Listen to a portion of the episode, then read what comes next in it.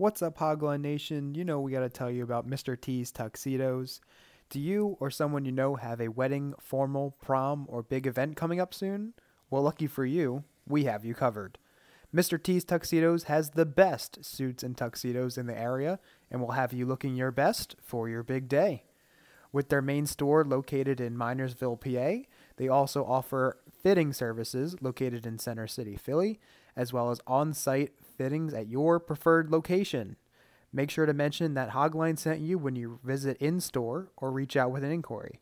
To take a look at their catalog and for more information on all that Mr. T's Tuxedos has to offer, visit MrT'sTux.com. That's M R T S T U X.com. And remember, you only have one shot at looking your best. Be sure to take it with Mr. T's Tuxedos.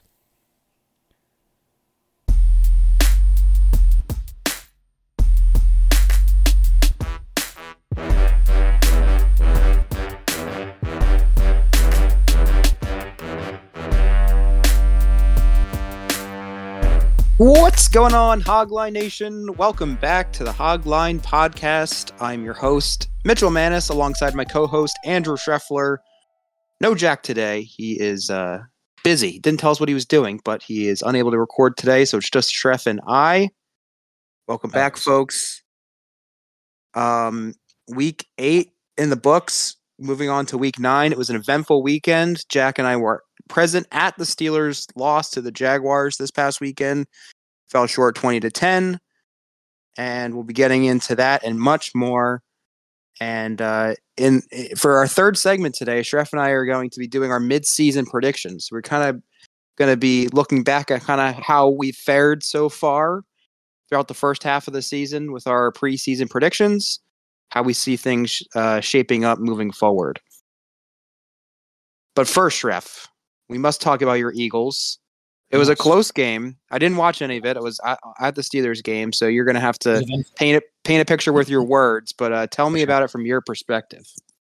Yeah, uh, this was a roller coaster of a game. Um, so it's one of those ones where I mean, as any football fan who truly watches every game of their team would know, there's times where games will start out and like right off the bat, you're just like, ooh, this doesn't look this doesn't look like it's setting up too good, and it did not look like it was setting up too good. Um, Sam Howell pretty much the entire game was like played like the best quarterback I've ever seen, um, which he kind of did in the in the last game against the Eagles too.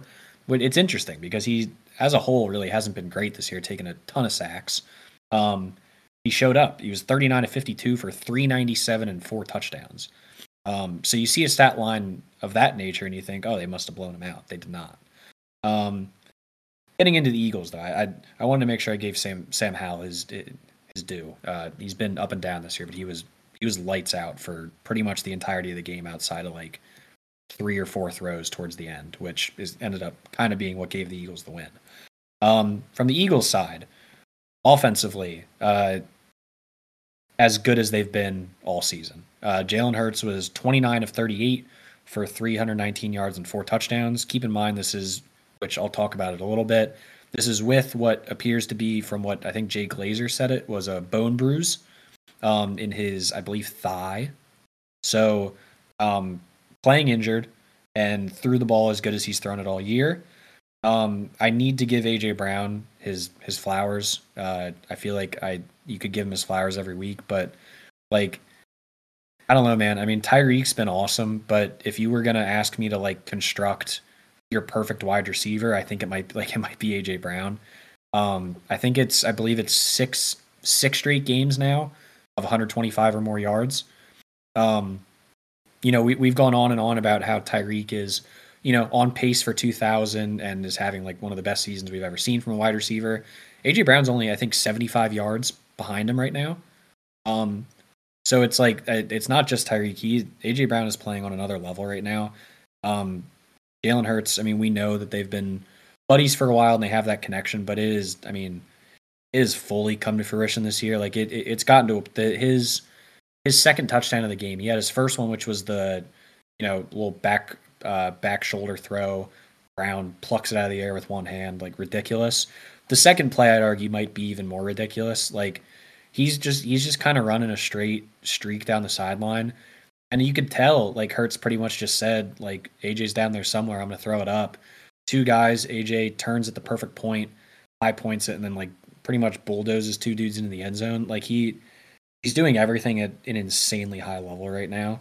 Um, and I'd be remiss, Mitchell, not to include DeVonta Smith in this because you know you you've been clamoring the last couple weeks for him to get him to get going. He got going a little bit. Seven catches, 99 yards, and a tutty. Um, so I mean, I, I said like this is the best Hurts is throwing the ball. This was the most like spread out offense that I've gotten to see this year, and it was it's very promising going forward. Like even Goedert, like he didn't the stats weren't insane, but still got four catches, 36 yards. So they, like they, they spread the ball around really, really nicely in this game. So I was very happy Julio. to see that. Julio, I didn't even mention Julio. Uh, pulled down a, a, a heck of a grab, and like it, I think I saw people talking about it. He's it's at a point with his speed where he's basically just a tight end now. Like you're basically using him as a tight end, and that's almost kind of what they did in the red zone there. Just kind of get it up to a spot where he can get it, let him use his body to kind of get in front, and he did it perfectly. So going forward, promising just to know that they have, if nothing else, maybe a good like a good big red zone target that can be utilized at some points, especially with how the red zone offense in general has has struggled this season. Um, so that was very exciting to see. Um, a couple dumb fumbles that was part of the reason why I wasn't very confident. Like halfway through the game, Gainwell fumbled on a five like five yard run from the goal line. Um, and also like he he ended up playing a pretty decent game. He actually ended up with five catches for 30 yards for Gainwell. But in my opinion, that also kind of shows like what are we doing giving Kenneth Gainwell goal line carries? Like I don't we haven't heard anything about Rashad Penny since like they signed him. Is he that bad that they don't think he's worth like having a roster spot to where you could use him in those short yardage situations. Like they they that's my only complaint right now is that they they they don't have that big body that could go out and get you three yards for a touchdown. Um, Gainwell did the opposite of that, fumbled awful, and then the uh, the the tush push, a fail, and not not only a fail but a fumble. Um, Hurts pretty much like dove right into Dickerson's back, and the ball just popped out, and that was that was that. That's all she wrote. Um, probably would have gotten in if he held on to it, but he did not. So it did not work. So for all those people complaining about the tush push, there, there's ways to stop it. Just uh, you know, have the quarterback fall into the left guard and fumble the ball. Seems pretty simple to me. Um, so that's pretty much all I got for the offense. I mean, this I, it was a very complete performance by them. I thought Hurts, especially considering that he was playing through an injury, looked very impressive. Made pretty much every throw they asked him to make. Um, the mobility was clearly not quite there. Um, and I'm hoping this is something that they'll be able to kind of work through as the weeks progress here. But it's only going to get harder with the schedule. So I'd, I'd like to see these types of performances continue because this is, I think, kind of more more of what we expected based on how last year went. Um, defensive side of the ball is where I'm gonna still complain a little bit.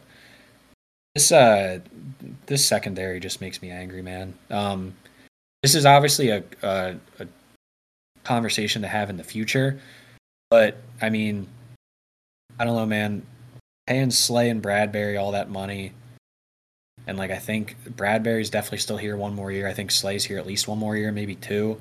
And like they're clearly still they're great cornerbacks, but they it, they've clearly lost a step, and it gets really frustrating sometimes to watch them play when you have these expectations for them just based off kind of the name and the money value that's been placed on them um, but they they've clearly lost a step, and it, it obviously hasn't helped that you know Bradley Roby goes down with an injury, so all of a sudden you're you're relying on Sydney Brown to play meaningful snaps as a rookie. You're relying on Eli Ricks to play meaningful snaps as a UDFA. Like the, they're they're certainly scraping the bottom of the barrel a little bit, and they're getting by, but it's it it's worrying. I don't know. I've I've I've been clamoring for them to take a cornerback in the in the draft, like early in the draft, for I don't know how long now. Probably since like Byron Maxwell was here and I was getting mad at him.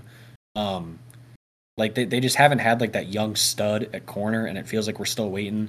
And as long as these two guys are under contract, it feels like we're still going to be waiting. And I don't know. It just it, it, it's not fun for me to watch because it, it's clear that especially Bradberry. Bradberry has clearly lost a bit of a step, and it's just I mean we could actually uh, I mean we talked about a little bit Mitchell when they were when they were uh, preliminary discussions about the Jaylon Johnson trade, the Steelers and the Eagles were two teams that kind of popped up, and I saw people wondering why the Eagles would do that. And it's like if you've been watching these games and you've been watching James Bradberry, I I'd like to think that there are ways that they could upgrade at that at that spot in terms of outside corner. They were even testing him in the slot in uh, training camp, and they kind of said part of it was because they just wanted to kind of see what it would look like. But looking at it now, it almost kind of makes me think that maybe they thought it was the best move because of how he's maybe lost a step a bit. Um, so I mean, obviously that's really my only complaint. The secondary has been not not good, especially against once we start playing some of these more high powered offenses. Um, the defensive line is still great, and I am going to shout out uh, Haason Reddick. Um, I he is he just shows up in the biggest moments. Like he we didn't you didn't really hear from him all day, um, pretty much the entire day. And then last drive, Washington gets the ball down, I guess down seven still at that point. Um, and fourth down, out of nowhere, Haason Reddick just completely blows by that right tackle, sacks Howell, and that's the game. Turns the ball over. Like he, it just seems like he he gets himself excited for these huge moments, and he performs in these huge moments, and it, it, it it's a nice. With all the talent they already have on the D line, including Haason Reddick, it's also nice that they have a guy that you can kind of rely on. Where big play, we need a guy. It, it, it feels like he can be that guy in a lot of scenarios. So I mean, as a whole, I'm still like pretty positive. I know the score was close, but I, you know, I mean, we all know watching NFL football, divisional games, it can get weird, it can get crazy. It got crazy. They found a way to pull out the win. I actually have one more stat before if you have any questions for me, but the the way they phrase this stat is trying to make Jalen Hurts look good. I would say this is more of just a team statistic than anything else. Um, the Eagles have won six straight games when their team has trailed by double digits. Um, that is longest streak by any. It says quarterback. I, I, don't know how it works for team, but like Peyton did it four times, Brees did it four times, Rivers did it four times. Hurts has done it six. I'm going to say the Eagles have done it six because it's a team effort. But it's nice to know that if if you know that your football team can go down by a couple scores and still not feel like they're out of it and almost still feel like they can come back and win this game, which they have. So I don't know. It's it, it, I I don't want to look too closely into the score because, like I said, divisional matchup. But I was very uh, enthusiastic about what I saw from the offense, and I'm hoping that as Kevin Byard gets more comfortable in the system, that we'll maybe start to see that secondary show its teeth a little bit more. But those are all my thoughts. Yeah, so I don't, I, I don't know if I have any questions that come right off the top of my head. I do have some comments though. Mm-hmm. Um, number one, I do like how you mentioned DeVonta Smith. I was, if anyone's been listening to the show, they know that I've been harping on him for multiple weeks in a row. Uh, so he definitely did his part. However, the rest of my team did not, and I fell to two and six in that league, ah. and uh, I lost ninety to one fifty. So it wasn't really mm. even close. But DeVonta Smith, like I cannot blame you for that. No. Number two, uh, you said it. AJ Brown uh, made history, six consecutive games of 125 plus receiving yards. So nice. he is exactly as advertised. Uh, it is going to be interesting to see how, you know, not that the you know the Commanders were down Curtis Samuel, but Jahan Dotson kind of came alive a little bit. Terry McLaurin had a good game, so that's a that's a formidable receiver group. But next week, get CeeDee Lamb, who's coming off a humongous game. And then from yep. there, got to play the Niners, who have good receivers. Kelce, uh, you're going to get you can Deebo. You're going to get uh, who else? Are you going to get? You're going to get Stefon Diggs. Um, yes, you're going to be getting plenty of guys. Yeah, they, I mean they're they're going to and, and it's it's a weird mix because I I like the experience that they have, but at the same time, watching every single game as I've watched, you can tell that it's just it's not like Brad Bradberry's the main one for me. Slay has still been able to make plays here and there. That reminds me of how good he, he still is, but I don't know, man. Bradberry hasn't done much this year that's given me hope for him, like all of a sudden turning it around. Right. And and to people I didn't specifically see it myself, but people that were questioning the Eagles for pursuing Jaylon Johnson of, of the Chicago Bears, who ultimately did not get traded at yesterday's deadline, even if the secondary was good uh, and and playing up to the standard that they are accustomed to, it's if there's a good player available, you have to do your due diligence. And just because it's if you don't think it's a need, which it is a need, uh, that that's that's how I. I'm kind of, kind of calling back an example back to the 2017 draft. Uh, we the Steelers. We had Antonio Brown, who obviously is an all-world talent and ultra productive, and that was pretty much the. You know, he was he was on top of the world then, and we had Martavis Bryant, who had some suspensions and whatnot, but when he played, he was dynamic. And then we drafted Juju in the second round. I'm like, why are we doing that? We have all these receivers. But then you see Martavis Bryant's out of the league very quickly, and Antonio the Brown only fat. only lasts one and a half, like one and a half, two more years on the Steelers. So w- you have to replenish your strengths, and you know the second you think it's not a need, it'll become a need in the NFL with all the injuries and unforeseen events that happen. Yeah, it's just, it, I always it, it's the one thing like obviously as an Eagles fan at least lately I haven't had too much to complain about, but you know I I, I look at like a Sauce Gardner like a Pat Surtain and like they've even said that in that Pat Surtain draft if he the Eagles wanted him very badly he didn't fall to him, and it's just like I, I I see these like homegrown corners who go up through these teams and they get to be so so good, and I just I really want the Eagles to do it at some point. They just that Howie to it like you know I, I can't harp on him too much because obviously the formula that he's used has been a successful formula but just for me personally i just i, I would really love to get a guy that i can truly trust is going to be like a, a, a lockdown type of corner I'm sure it'll come. Just got to be patient. I hope All right, we'll move on to the Steelers. Like I prefaced at the beginning of the show, Jack and myself were at the game. It was a cloudy, overcast, dreary, misty game. Uh, and the, the play in the field reflected that weather, especially in the Mm. first two and a half, three quarters. Uh, it was nine to three at halftime. And until the Jaguars scored to go ahead 17 to three, that was the first touchdown of the game in the third quarter. Uh, it, it was pretty ugly on the field. Um, at no point in the game, beforehand, during, and obviously after, I did not think we were going to win at any point in that game. I had a very bad feeling, and I wasn't really sure if it was just if I was being objective about it or if I was kind of uh, in the back of my mind reminiscing about when I was there in 2017 when the Jaguars beat us in the divisional round of the playoffs when we were the we had a we had a first round bye we were the two seed I wasn't sure if I was kind of going back to that, but I just had a bad feeling, and that ultimately came true. Steelers were really bad on third down. I got this stat courtesy of Dunn and Drew, which is the other podcast Jack is on, and we were also at the game with them. Uh, Trevor was nine for nine on third downs, so that's pretty frustrating when you can't get off the field in that regard. You're not going to win too many football games if if you're allowing a not allowing any incompletions on third down.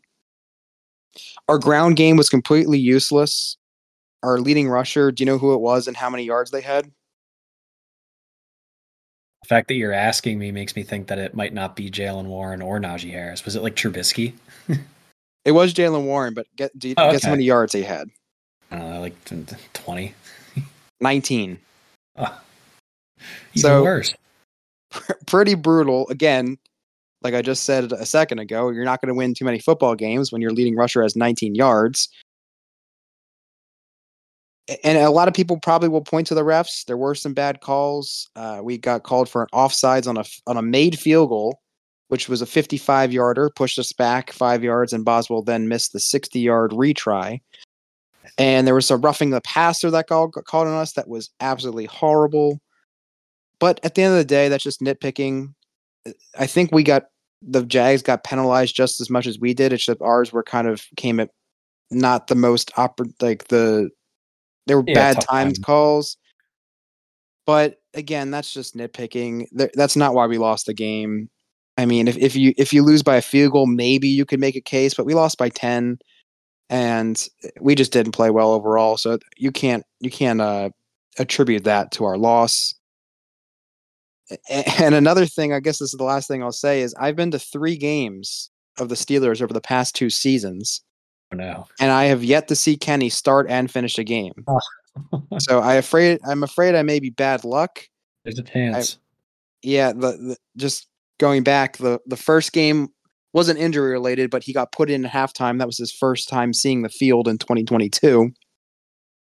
Then I went to a game later on in the season when we played the Ravens in Pittsburgh, and he got a concussion on the second drive of the game when he got slammed to the ground by Roquan Smith. And then this past Sunday, he doesn't finish uh, the first half. Late in the second quarter, gets a rib injury and is ruled out for the rest of the game. So I may have to stop going, or else Kenny could uh he could get him killed die. out Yeah, he could him killed. die. So I need to maybe stop going for the greater good. Luckily, though, it seems like he's going to be playing tomorrow when we take on the Titans uh, at Heinz Field or Acrisure Stadium. There you go. So we avoided anything serious, so that is a good thing. All in all, it was a fun weekend. Terrible game for us, and that's uh, the NFL. You need to bounce back, especially when we play tomorrow. So only a four day rest before we get back out there, um, which can be good and bad. You know, Yeah. you want to get you want to get healthy, but at the same time, it gives the opportunity, gives the team an opportunity to, you know, right the wrongs uh, quickly and kind of get that bad performance out of our minds. So that's my thoughts. Uh, if you have any comments or questions, feel free to share. Yeah, I think I'm. on- I think I'm in the same boat as you. I don't, I don't think I have any questions. It's more just. I mean, it's it's tough, man. I mean, it, we there's there's a couple teams like this in the league. The the Jets come to mind, and it's not necessarily. It's a it's a little bit different because I think on one side it's legitimately just the quarterback for the Jets at least that's kind of holding them back. You have a defense that could that can win you games at times. Won him won him the game this past week, um, pretty much single handedly. Um, but Zach Wilson, you know, not not consistent. Will one game show up and show that he can like at least control the offense a little, and then there's games where he just he looks like the worst player on the field. Um, the Steelers, it's similar results but different ways to get there. I guess it you have a defense that can win you win you games. They've done it. They've done it plenty of times. Um, but the, it, it just I it's just this offense, man. It, it- it's tough to watch. Um, I just we've we've harped on it a million times. I don't. It doesn't make sense to me, and I, I know you're not going to do it middle of the season, but it doesn't make sense to me how you can watch as a as a front office member of this team, how you can watch this offense and just think it's fine. I just don't. I it doesn't compute in my in my brain, and I'm sure it doesn't compute in your brain either, Mitchell. But Do you know? I'm sure you're familiar in some capacity the 400 yard stat. Uh, they are the only team that hasn't had 400 yards of total offense in a while. It, it, I don't think it's just this year, right? It's like over a span of time. It is. I don't have it in front of me, but I know it's in the 50s. Yeah. Think about how long that is. In Uh, 50 plus games, we haven't had what? 400 plus yards of offense. And I think I, I, I do you know what the next closest number of games is probably for like any other team? maybe half. of that. 12. 12. Yeah, oh, less than half of them. Jesus, yeah. Yeah, I don't know. That- It just it, it feels pretty unacceptable to me, but they they keep accepting it, so I don't know. Yeah, that is uh if you know nothing else, I think all you have to do is look at that stat and that'll paint the whole entire picture for you. Yeah, that's why I don't really have. That's also why I don't really have any questions because it's like, it's the Steelers at the end of the day. It's Mike Tomlin and it's that Steelers defense. So I know that we we, we might be back here two weeks from now, like talking about them as like a legit team because like it, it goes back and forth all the time. But at its core, man, this offense, you're just you're not gonna. It's gonna be so hard to win games, and it has been hard to win games. Like they they haven't really made. Off top of my head, they haven't made any of their wins that they've had look easy by any means. Yeah, it's really unfortunate. I was really optimistic in the beginning of the season and I'm not certainly not throwing in the towel by any means, but No, because I mean you're still. I mean you're still in in the fight, very in the yeah, Fight. I just view this team as a very high floor and very low ceiling. Yeah. It, it's I it's hard to imagine this team going anywhere. I think we can definitely make the playoffs, Mhm. but once we get there, Yeah, I don't know. unless there was some perfect path where like obviously you never want to root for injuries, but if we were playing teams with like their second string quarterback or yeah, just Yeah. teams we met like a divisional game against the Ravens maybe in there, like that's it would have to everything would have to break perfect for us to make any sort of run in the playoffs. and you just cannot rely on that. So yeah, and then and also like at the end of the day, like when you're talking about like relying on those things, that pretty much means the defense. Like I mean, unless something drastic changes, you're you're gonna you gotta have to rely on the defense every week. It's just the way it's gonna have to be. And this is not a perfect defense. They let up a lot of yards. Yeah. Uh, they just get big plays out of their stars. Yeah. And if TJ Watt has somewhat of an off game, for, but even for him, an off game is still a decent game for everyone else. You're, like we we're relying on him so much, so it's sad to see. Whole, you got to build the whole plane out of TJ Watt. I think is the solution. Yeah, so we'll see. Uh, but like I said, excited for tomorrow. Hopefully, we can get the win uh, on Thursday. We really need it against Levis too. It'll be it should be a fun little game. Hopefully, I'm excited for it. Yeah, Levis looked really really good. Obviously, threw four That's touchdowns awesome. in his in his debut, but hopefully, he can kind of come crashing back down to earth, back in uh, you know, hostile environment, short week on game. the road. Yeah, it'll be interesting. This will be the, the this will be more of a true test for him, I would say. Right. All right, so we will move on here to our midseason predictions. We will certainly go over any amendments or modifications we have made to our preseason ones. Schreff and I were kind of discussing a little bit before we hit the record button on one particular team that we were wrong about, which we'll get to uh, when we get to the NFC. But let's start with the AFC North, uh, kind of transitioning from the Steelers talk give me your revised standings, order, and record of these teams. Um. So here, one second. I have it on my notes. Yeah. Before you go, this is uh this is so interesting. You could really see any of these teams winning it still, and that's kind of how we saw the saw going preseason into it, as well. Going into it, that that's definitely how we felt. I would say. Um. So we're starting with the North here. I'm gonna. I'm I'll, I'll, I'll go. I'll just go one through four first, and then I'll go through records individually. But I got, I got Ravens winning the division. I got Bengals coming in at second, and then this is where it got tough for me. I got the Browns and then the Steelers, but I have the records very very close still. So I have the Ravens finishing uh, eleven and six. So I think they're gonna you know kind of coast down the finish line a little bit. I got Bengals going uh, ten and seven. Um, good team, but obviously got off to a very slow start, so they got some catching up to do. And then I got Browns nine and eight, and I got Steelers eight and nine. Wow, you have the you have the non losing season streak coming to an end.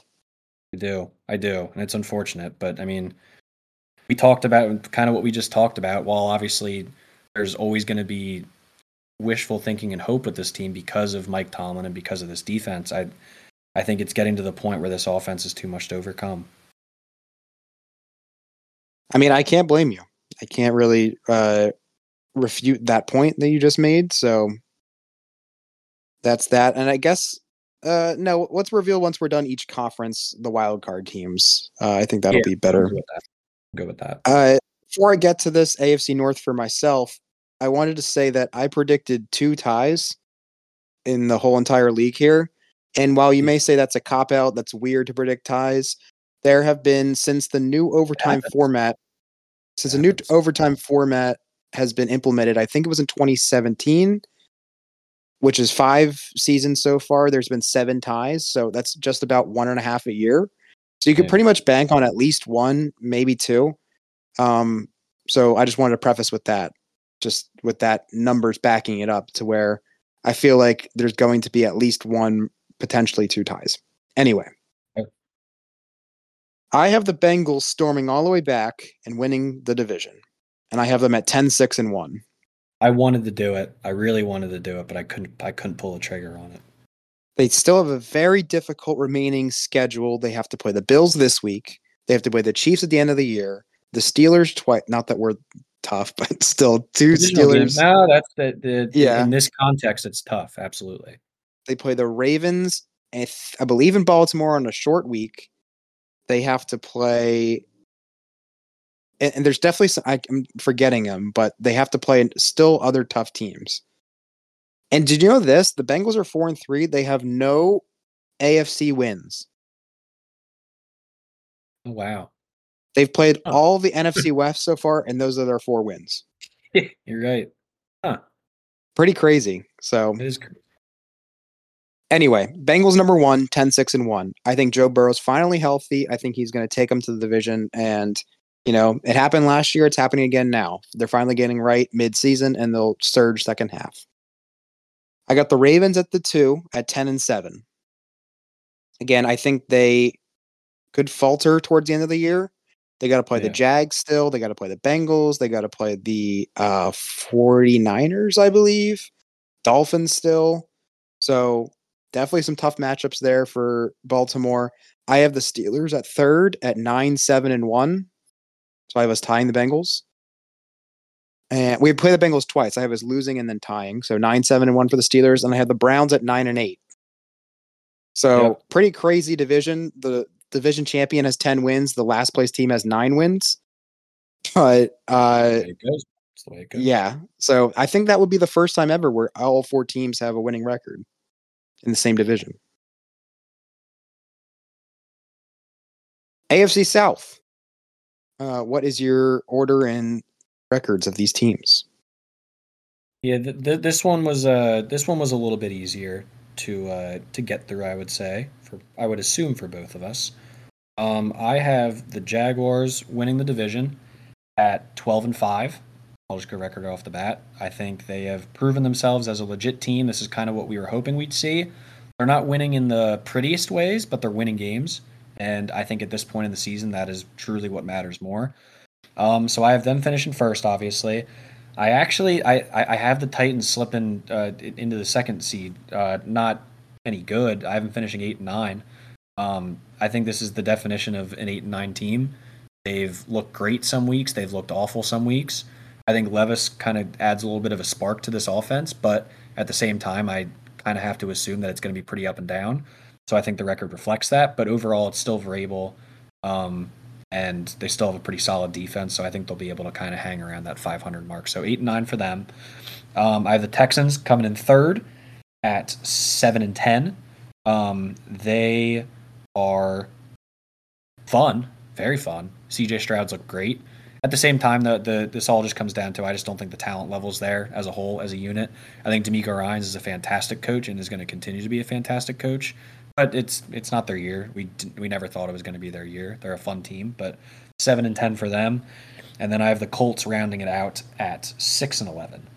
Um, I think this is a team that I love. I I love Shane Steichen. I think in the long run he's going to be good. Um, I think this is a team that, in a weird way, to me, it's almost felt like they've gotten like worse as we've gone through the season. I know Anthony Richardson gets hurt, and you have to bring in Gardner Minshew and have him kind of lead the offense. But I don't know. I, I felt like at the beginning of the season we were talking about the Texans and the Colts kind of in the same light, where it was like they're frisky, like they're going to be able to compete in games, but they might not win a lot of games. I feel like, in my opinion at least, there's a tier has kind of been created where I, at least for this season, it feels like the Texans are might be a little bit better than them. Obviously not by much because I only have I only have the Colts winning six games, but nonetheless that. So I got I went Jags, Titans, Texans, Colts. All right, yeah, I'm I'm fairly similar. I have the Jags winning, of course, at uh, 11 and six, so one game worse. They do have schedule's not easy. They have the still have the 49ers. They have the Titans twice, who have been a hurdle to them. They still have to play the Texans in Houston, which they lost to earlier in the year, and they also have to play the Ravens and the Bengals. So definitely some difficult matchups. But again, like you said, I think the Jags aren't even playing their best football, and they're still I don't think winning so six and two. I don't think they found I don't think they found their final form yet, which is exciting for me because I, I really I mean I've always loved Doug Pederson. I, I like Trevor Lawrence a lot. So they're they're an easy. I know for you guys this past week and they weren't easy to root for, but I feel like in general they're a pretty easy team to root for.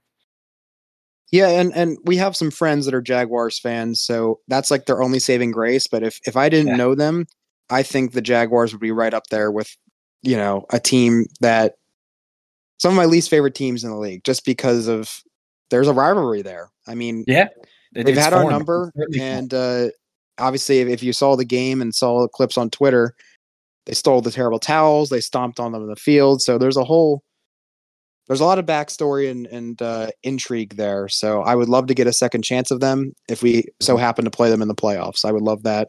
But got to give credit where credit's due. Like I said, I think they could have a whole nother level. So 11 and 6 is being conservative, and I'm kind of just playing off of the tough remaining schedule there. Yep. In hindsight, this still could be a little too optimistic, but I have the Texans coming in second at nine and eight. Ooh, So that would be I a like it. huge that would be a like huge it. positive for Houston after they've, you know, had many years of dysfunction. So I I do feel like they've turned a new leaf now and I'm starting to buy in. I know last week would suggest otherwise giving the Panthers their first win, but I'm going to chalk that up to just kind of a fluke week and I I, I think the Texans are you know, not going to do damage this year. I don't have them in the playoffs at 9 and 8, but next year could certainly be really interesting. I have the Titans at eight and nine. Again, they're going to be a good team. They're going to be a tough matchup every single week, no matter who they play. But ultimately, I'm not buying into the the the debut of Will Levis just yet. I need I need to see it for multiple weeks for to uh, to buy in. Mhm. And the Colts, I have them rounding out also at six and eleven, similar to you. And they're a good team. It's just unfortunate. I really would love would have loved to see a full season of Anthony Richardson, but Fortunately, we're not gonna get get that. if he was still playing. Yeah, for sure. Um, would have had him closer to 500, but kind of a I wouldn't say a lost season, but a, yeah. season that's kind of in flux now. So I think it's. I mean, obviously Levis is one, but in terms of the first round draft picks of Young, Stroud, and Richardson, the guy that needed the most reps was Richardson. So it's tough. yeah, so we'll certainly see how he progresses in the offseason and and how they attack the the 2024 offseason. AFC East, what do you got? Uh, this one was hard for me. Um, I going into the season, I wasn't high on the Dolphins, and while their record is obviously very, very good, I'm still not that high on the Dolphins. I kind of hinted it to you before we started this. Um, so I have the Buffalo Bills winning the division uh, at 11 and six. Um, so as you can imagine, that means the Dolphins are going to go on a little bit of a losing, a losing streak, in my opinion. But I'll focus on the Bills for now. They've been one of the most up and down teams in football. We've we saw them dismantle the uh, the Dolphins at one point. We have seen them lose inexplicable games, play play teams close that they maybe shouldn't have played close. Just a lot of different things going on. At the end of the day, I'm I'm really trusting the quarterback here. I still don't think we've seen I, we've seen bits and pieces of what Josh Allen is supposed to be. I still don't think we've seen final form Josh Allen for the season yet. I truly think that they clearly aren't happy with the way the season has gone, even though they're five and three. I think we're going to see them. I think we're going to see Josh Allen specifically kick it into a little bit of a higher gear coming into the second half of the season here. So I'm going to have the Bills winning the division at 11 and six. I got the Dolphins coming in at 10, 10 and seven. So obviously, like nothing, nothing crazy. Um, yeah, I don't know. It, it, I I keep coming back to watching the Bills game and the Eagles game. Their two losses. It wasn't just that they lost those games. They they just got they got dot like they got kind of dominated. I know the Eagles score doesn't necessarily like reflect it as much as the Bills Dolphins game did, but I mean, just they just overpowered them pretty much for four quarters in both of those games. And while my record prediction at, at 10 and 7 might not might be a little bit too harsh on them, it's for me it's more of a reflection of how I feel about them as a team going forward and playing some of these top teams. I just I still don't think that they're quite built for it yet. Um, next, I have the New York Jets. I have them going eight and nine. Um, it sucks, man. I was I was really high on them coming in, and I I remember saying at the beginning of the year that the defense, while I know the Rodgers trade made it the world of a difference, the defense is what I was really like relying on, and I had good reason to. This defense has been awesome this season. They've pretty much been the only reason why they've won football games so far, and they're four and three. So it's like the defense is elite. That just the offense week to week is just way too inconsistent. Like it, not even just the offense. Zach Wilson's just too inconsistent to to put it bluntly. Um, so I I I couldn't. While I think as a whole this is legitimately a good football team, Zach Wilson legitimately makes them not not a playoff team in my eyes. So I got them finishing eight and nine. And then obviously the fourth place team, the Patriots, they um they stink. They're really bad. Uh, I have them finishing five and twelve. Um, I think this is a team that has clearly punted on the season. Um, still don't think Mac Jones is the guy. They'll make a few plays here and there that'll make you say, "Oh, maybe," but there's no consistency with them. And this is it's just a really untalented football team is really what it comes down to. Like you there really isn't a position group that I can look at and be like, "Oh, yeah, they got some guys there." Maybe you got one guy somewhere. You have you've had a few guys that have played well. I believe uh is it Josh Uche? Their one their one edge rusher. Yep. Um he's played well you still have like a you still have like a uh, like a Kyle Dugger there, those type of guys, but the offense is just not talented at all, and the defense doesn't have enough like legitimate playmakers. So it's just it's just a bad team. So five and twelve felt fair. I think they'll they'll squeak out a couple more wins here and there, but they they just stink. They're not good. So uh, I think the Bills, Dolph- Bills, Dolphins, Jets, Patriots. Yeah, that makes sense. I have the Dolphins at the one, uh, winning the division here at thirteen and four. Ooh, I think they're. I, I do have some hesitancies them in the playoffs. We've seen teams like the Bills and the Eagles, more physical teams, opposed to the Dolphins being more speed and finesse, have their way with them. But I think they're going to still be able to blow by the regular season, and we'll get to the playoffs in a bit. But Dolphins won 13 and 4. Bills I have 11 and 6, so while they're not winning the division, I still have them Yeah. I don't know. Would you I guess call it finding their form? Yeah, so we we do have them at the same record, but they're not a perfect football team. No one no one really is, but still I think the Bills need to figure some things out clearly. Jets I have 9 and 8. I I do think that they'll make it interesting down the stretch and the Aaron Rodgers rumors will be circling like, oh, is he going to come back week 18? But I don't buy into that until it happens, which I don't think it will. I'd be shocked. Patriots, I have six and 11. I mean, similar mindset, just having one more win than you, but clearly a season that's not went their way, but what pretty much what we all expected it to be. Do you think this is Bill's last season? I don't. I don't simply because it, it, it's starting to feel like they're they're going to get themselves a, an actual quarterback possibly, which can change everything for a franchise. Yeah, that'll certainly now provide now, some rejuvenation. personally, should this be the end for Bill Belichick? I would argue maybe. I I think it, it it feels like it's very much an end of an era. I think it was an end of an era when Brady left, but I mean, I think Bill Belichick can still be a good coach with the right team, but it feels like it might just be the best time just to like completely wipe the slate clean and just try and just do something new. But I don't think they'll do that. Me neither. I think he'll leave on his own terms. Yeah. AFC West. AFC West. Um, this is another one that is pretty easy in terms of where you're gonna kind of stack these teams. Record is where we'll we'll get into it a little bit. Um, I have the Chiefs finishing at 12 and 5. Um, I think they're going to I mean they it's been a weird situation this year in the NFL where there there hasn't been one team that has just completely stood up above the rest. The Chiefs have faltered against teams that they maybe shouldn't have faltered against. I'm not even going to get that on them for the Broncos game because at the end of the day, it's a divisional game. Weird things can happen, but it's more of just they don't like Mahomes has looked like almost like not good, which feels like insane to say. Um, but he certainly hasn't been the level of consistency that they're looking for. I think the lack of a true wide receiver one is starting to kind of show itself. Obviously, Travis Kelce is technically your wide receiver one, but there's they don't really have like that outside presence that you know you would ideally like to have, especially with a guy like Mahomes. Um, but with all that being said, it's still Patrick Mahomes, it's still Travis Kelce, it's still Andy Reid. So I'm trusting that they're gonna.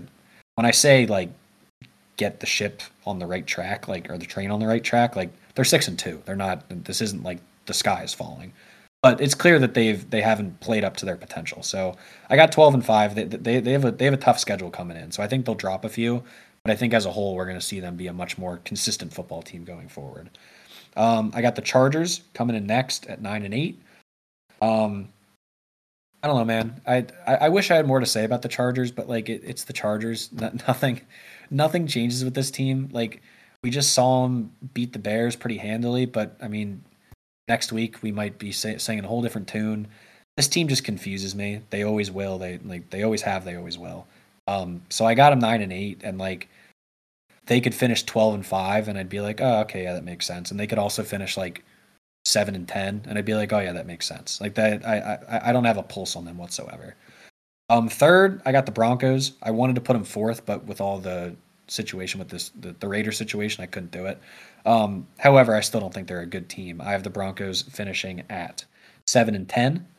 Um, you know, uh, I once again I'd love to put them lower, but it, it it does feel like they've maybe started to find something. Not not in terms of like making a push for like a playoff spot, but because this team still just isn't very talented as a whole. But it feels like they're starting to maybe find some momentum, and I, I think they'll be an average team probably going forward if I had to guess. And then I got the Raiders coming in last, and I this might be harsh. I, I have them at I know they're three and five right now. I have them at four and thirteen, Mitchell. Um, I mean, you trade you you fire your coach, and not only that, but like, and I saw people talking about this. Like, you fired him the day of the trade deadline, and there were rumors and like reports, according to other GMs, that apparently the Raiders just like weren't answering phone calls yesterday, like at all. And it's like, I don't know, man. Like, it, it's pretty clear that you fully committed to like we're we're probably gonna blow this up you fire your head coach midseason. You fire your offensive coordinator midseason, if I remember correctly. Um, or they fire their GM? Who'd they fire? I know it was McDaniels. Who else? Uh, I think it was the GM, but I'd have to verify. So clearly, like it's clear you're punting on this season. If you're gonna punt on this season, I would think the trade deadline, especially with some of the guys that you have, why would you not be picking up the phone to see what people are offering? So this this whole organization is just not good. We you know, we knew it was going to happen coming into the season. None of us were high on Josh McDaniels. It's clear they weren't either, so I don't really know why he was still their head coach, but that's neither here nor there. And yeah, I mean this this is just a another got another team that has a couple guys but just not talented. They've they're officially starting Aidan O'Connell the rest of the year. So pretty much in every single game, you're automatically going to be at a disadvantage at quarterback, which doesn't bode well to winning games. So like I said, I know it seems harsh, but I I I truly think there's a decent chance they might only win like one game coming in. So I have them four and thirteen. So Chiefs, Chargers, Broncos, Raiders. This is our most closely aligned division uh, thus far. I have the Chiefs at the one at eleven and six. You've mm-hmm. kind of touched on how they've struggled. I really, if I were a Chiefs fan, really would have been upset for their lack of bringing in a wide receiver, as you touched upon. Yeah. I mean, the first name that came to mind was obviously Davante Adams, but I don't know if the Raiders trade him within the division. Same with Court Sutton too, Jerry Jeudy, Those yeah. were two other names, but again, inner division. So that kind of leaves you with a few other names, but still, I think I would have maybe tried to look for DeAndre Hopkins. Hmm. Um, yeah, yeah. I mean, this goes all the way. Like, I mean, they, they've had. I mean, pretty much ever since Tyreek has been gone, so they've had what a almost what a season and a half now, two two full off seasons. Right. It just and it wasn't a problem last year because they got by, but now well they had Juju, which I I I feel like Juju his stats weren't great, but I think his presence there goes under the radar a little bit in terms of what he provided for that offense. He still had 900 yards last year, so yeah. There's that. And another name that kind of stood out to me, maybe Hollywood Brown would have been a name to bring in. Mm-hmm. So there were definitely names available. Not sure of their level of effort in trying to acquire them, but ultimately didn't get it done. Got Chargers at nine and eight, and that Sunday night game is going to get people to buy back in. Not and me. They shouldn't. they shouldn't. Yeah, I yeah. don't have them in the playoffs either. Broncos six and eleven. I have them third. Pretty impressive win. Kind of the same thing. Maybe beating the Chiefs could get people to buy back in on them, but I'm certainly not at all. They're six wins is probably the max I have them winning for the rest of the season. And you were worried about being too low. I have the Raiders uh, same record as you, four and thirteen. There you go. It, it reminds me of last year with the uh, with the whole Jeff Saturday thing when when Hey, uh, you were like they're gonna win they're gonna win one and then they're losing out. And guess what? So I think that same thing could happen. Antonio Pierce named interim head coach for the Raiders. Yeah. Guess who they got next week? The Giants, his former team. He's got to be juiced up for that. Yep. Uh huh. The players are gonna be juiced up too. They're gonna want to play for him instead of McDaniels. It's gonna be a whole thing. Yeah, and I mean, I have no idea how Antonio Pierce is going to be as a head coach, but he did have a pretty inspiring uh, opening press Mhm. conference there. I'm not sure if you And saw any clips about that, but Also, could he be worse? I don't think so. no, I mean, I, I, I yeah, I mean, maybe, he could maybe be, in terms but of X's and O's. In terms of X's and O's, he could be worse. But just in terms of like overall likability of a guy, he certainly can't be worse. exactly. So that's the AFC West. Uh, let's review. Re- excuse me, reveal our playoff seeds right now in the AFC. Uh, yeah, I can go first. Uh, so I had a couple ties, so obviously things got worked out based on that. Um, at the one seed, I have the Chiefs still at twelve and five. I have the Jags at the two seed at twelve and five as well. Um, I have the Bills coming in at eleven and six as the three seed. I have the Ravens also at eleven and six coming in as the four seed. Then uh, my wild card standings it goes Dolphins at ten and seven at the five. Bengals 10 and 7 at the 6. And then I don't know if I love it and I don't really want to see it, but I have the Browns sneaking in at the 7 seed at 9 and 8. Okay. Now, in terms of going back, which ones here? I can't quite remember who you had. I don't know if you do as well, but I'd have to go back and look. okay. I don't know if you have it in front of you, but anyway, I'll reveal mine. I have the Dolphins at the one at 13 and 4. I have the Chiefs as the two at 11 and 6. I have the Jaguars at the three at 11 and 6. And I have the Bengals at the four at 10, 6 and 1. hmm My wild cards, I have the Bills at the five at 11 and 6. I have the Ravens at the uh, six at 10 and 7. And I have the Steelers at 9, 7 and 1 at the seven seed. There you go. All right. We'll move on to the NFC here. The NFC North. The the bottom three could be interesting in terms of placement. I think the, the division winner is pretty clear, but uh, you go ahead with your North. Start at the North is interesting because I'm interested to hear what you. Uh, I'm more interested to hear the end of this because I think for me, the NFC ended up looking a little more interesting in terms of how things ended up shaking up for me when I got through everything. Um, I have uh, I have the Lions finishing at thirteen and four. Um, for a couple of reasons. One, uh, they they've kind of reminded me of the Jaguars a little bit this year, in a sense where these are two teams that we've seen over the years lose so many like just weird games and like just not getting the job done when they need to. And it feels like at the same time the Jaguars and Lions have both figured out how to win some of these like very ugly games. Um obviously the Ravens loss for the Lions was not good whatsoever. I, they got punched in the mouth, but at the same time, every team this season has gotten punched in the mouth at least once, if not multiple times. So I really can't fault them too much for it at the end of the day. And the main thing for me that's leading to this uh, prediction have, have you? I'm assuming you've seen the rest of their schedule coming in. Yeah. Uh, they get to play the. I mean, they get to play their division, which has turned into a real just crapshoot.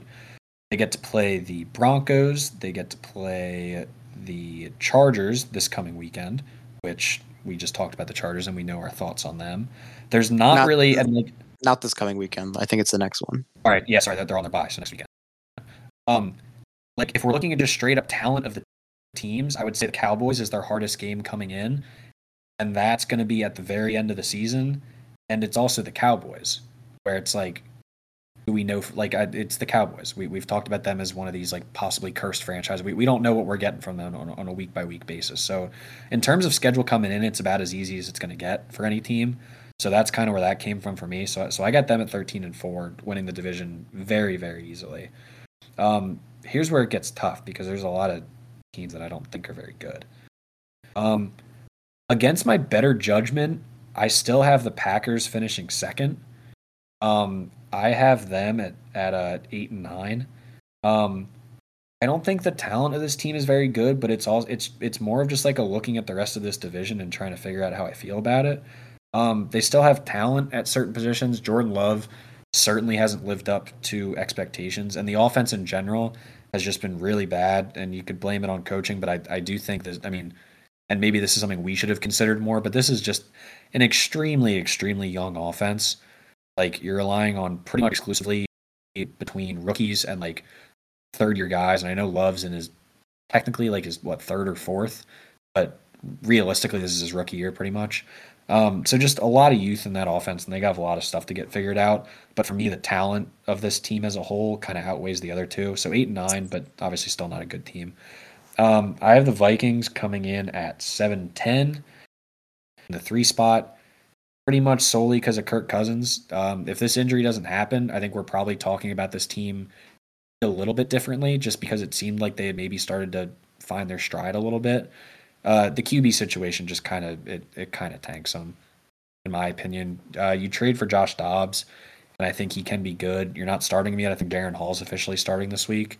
Um, but I mean, as much as people like to rag on Kirk Cousins, and I've certainly done my fair share of it. I mean, going from Kirk Cousins to Josh Dobbs, it's it, it it's going to lead to losing some games. It just has to, especially when the defense just isn't performing at a high enough level to like keep you in games. So seven and ten for the Vikings. I think they're going to falter a little bit coming through. And then I got the good old Chicago Bears finishing at five and twelve.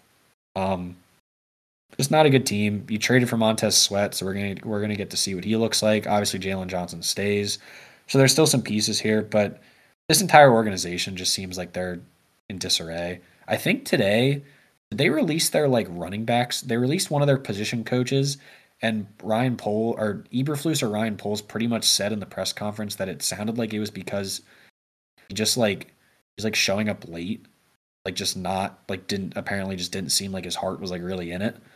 Like I don't know, man. The entire culture there just seems like it needs some sort of help, and I think they're gonna keep losing. So they'll they'll squeak out a couple, but I got them five and twelve. So Lions, Packers, Vikings, Bears. Another pretty close division for us here. I have the Lions at 12 and 5. You mentioned their schedule. It is definitely top half of the league in terms of easiness, in terms of strength strength of remaining schedule. They've looked like a complete team and they are not the same old Lions. They are here to stay. And they're they're firmly in the playoff picture and we'll, we'll see how they fare in the playoffs, but 12 and 5 winning the division with ease. I have the Packers actually in second, same record as you, 8 and 9. I don't know if we're doing this based on our preconceived notions of them earlier in the season. They've looked It's a mix of both, I think, but it's all like just looking at these other two teams, it was so hard for me not to put them second. Right. Yeah, so that's interesting how we both had them too based on us both having them winning the division uh preseason. Vikings, I also have seven and ten. If, if Kirk Cousins did not tear his Achilles, what record would you think you'd have them at? I would have had them closer to nine and eight. I think I would have been like a nine and eight, maybe even ten and seven situation. Like they, it, it felt like they really were starting to find their groove a little bit, at least on offense. And I know the defense still isn't great, but they were they were scoring points. Yeah, I probably would have done nine and eight. Uh, yeah. Justin Jefferson definitely would have made a push to come back. Now, yeah. who knows? I mean, he may just I'm be them, shut I'm, down. So I'm them. I'm definitely. I, I mean, I know he obviously gets a say in it if he's healthy, but you're doing what's smart. I don't know if you let him back out there this year. Yeah, so I, I think nine and eight would have been where I would have had them. Seven and ten, I do now with Hall and Dobbs, and I have the Bears four and thirteen, one less win than you. I think they're uh, gonna. They're still on Caleb watch. They have their pick picking the Panthers pick, so two shots at them. And yeah, that's the North. Not pretty much not uh, anything else to say. The Lions should wrap this up by uh, week 15 or so, I think. Yep. 15, 16. So, yep.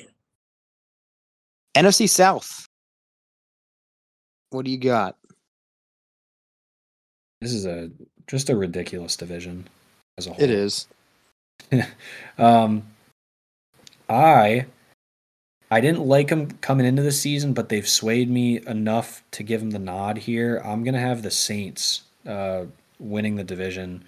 Not anything crazy. I have them at nine and eight. Um, so I'm winning the division at nine and eight. Uh, I think I don't know. I, I am still not a big Derek Carr supporter, but I I I thought this past week he looked good. It felt like they maybe unlocked some things in, in the passing game a little bit, and even just on a baseline level, the defense is is very very good. Dennis Allen has them playing well. They've been able to pretty much stay in almost every game they've played in. Uh, the overall talent for me still doesn't overwhelm me, but in this division, you don't need to have a ton of top end talent to win this division. So I, I, I got him. I got him getting it at nine and eight. I think it's going to be a, a dogfight division the rest of the way. Um, I have the Falcons finishing second at eight and nine. Um, I I want to like Arthur Smith. I really do, but it feels like he's just he's making this offense way too complicated. For something that that felt like coming into the year, it should have been so easy of like a you know the run game is going to get us where we need to go. You have Tyler Allgeier, you have Bijan Robinson, Cordarrelle Patterson came back uh, in his role, and, and then it's like if we got to throw the ball, you have Kyle Pitts, you have Drake London. One of the problems is that Desmond Ridder just hasn't been good enough. I believe they just announced that Heinicke's going to start this week, if I'm not mistaken. So yes. An end of what might be a very quick era for Desmond Ridder, unfortunately for for you, Mitchell. But I, I know you've it seems like you've come around on the fact that he might just not be that good. Um, so I don't know if Heinicke really raises your win total at all. I don't. I don't think he really does. But for me, the eight and nine, I, I would I would have loved to have the Falcons winning this division, but I I don't know, man. I, I don't trust Arthur Smith at all. It, it feels like he's so hot and cold with the way he decides to call these games, um, and it feels like he just is not utilizing these players that he has to his, to their full potential and it's it's disappointing because they have a lot of really fun young talent on that roster. And they just haven't been able to do anything very fun with it. Um, I got the Buccaneers coming in next. I got them at seven and ten. It feels like the original excitement about the Bucks is kind of worn off a little bit. Um, Baker's kind of returned back to earth. Uh, not that he was playing on like a crazy high level, but he was very much like managing the game perfectly for them to win these games. Not really doing that as much at this point. Um, this is another team where I think the lack of talent. You obviously have some great like top end talent with like a Godwin and Mike Evans and Vita Vea and those guys, but at certain positions they're, they're still just pretty weak. And at the end of the day, I just I I think Baker's gonna kind of really come back to earth, and he kind of already has. So I think that'll probably continue. So I got them seven and ten, and then Panthers. I got them. I got them figuring it out a little bit. I, I have them finishing six and eleven. This might be another situation where I might just be too high on him because I was high on him coming into the year. But I like to think that the bye week leading into this Texans game that they then, that they then won against a Texans team that's been pretty frisky. Like out of all the wins to have, I thought that was actually a pretty impressive win for them, just based off of you know the talent of both the teams. They were pretty evenly matched. Um, another note of something that I think is going to maybe change some things is I believe this past week is when Thomas Brown officially assumed play calling duties. Um, and obviously they didn't put up a ton of points, but it felt a little bit different just as a whole in terms of the way they were dialing stuff, dialing things up. I thought Bryce Young made some exceptional throws. Um, so I think that'll continue. I mean, they're obviously still going to lose plenty of games, but it feels like kind of getting this new play caller in here might might it might rejuvenate them a little bit. Not enough to do anything crazy, but I think they're going to win some games coming in. So my final standings for this one are Saints, Falcons, Buccaneers, Panthers. Yeah, so you could say I'm dying on this hill, but I saw the Falcons winning the South, and I still have them with the same record I had them going into the year. 10 7.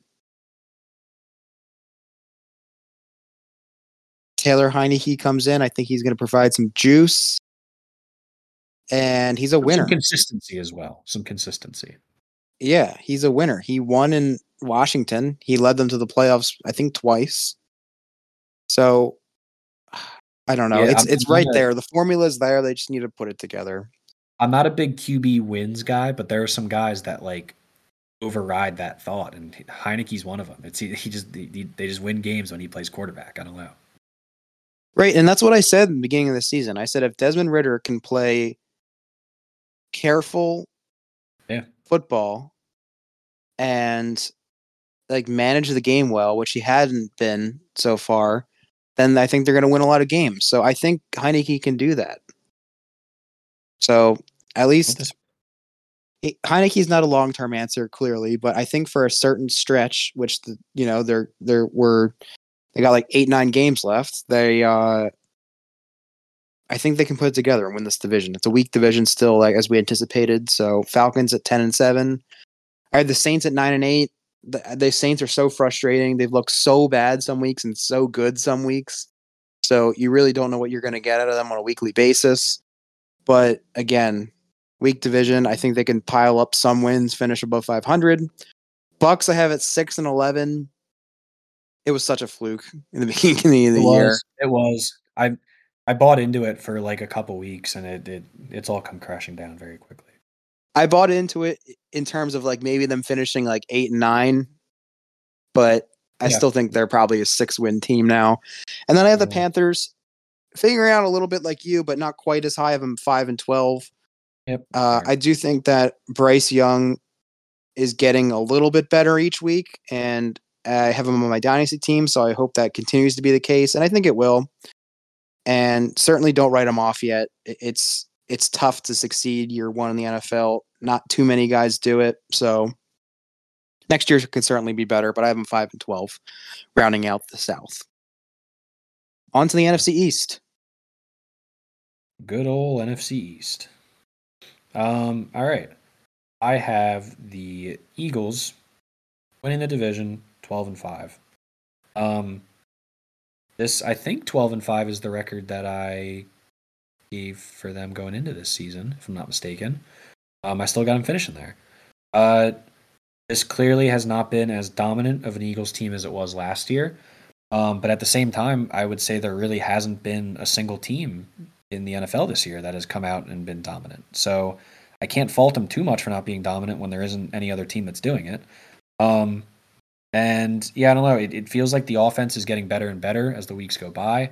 The defense is very hit or miss, but in general has been a hit. Uh, the defensive line on any given week can be the best unit on the field.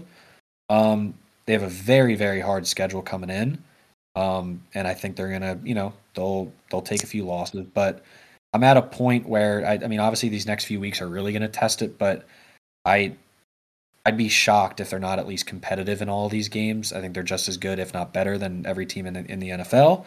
So I think 12 and 5 is a fair record considering this this gauntlet that they have to go through. So I got them winning the division.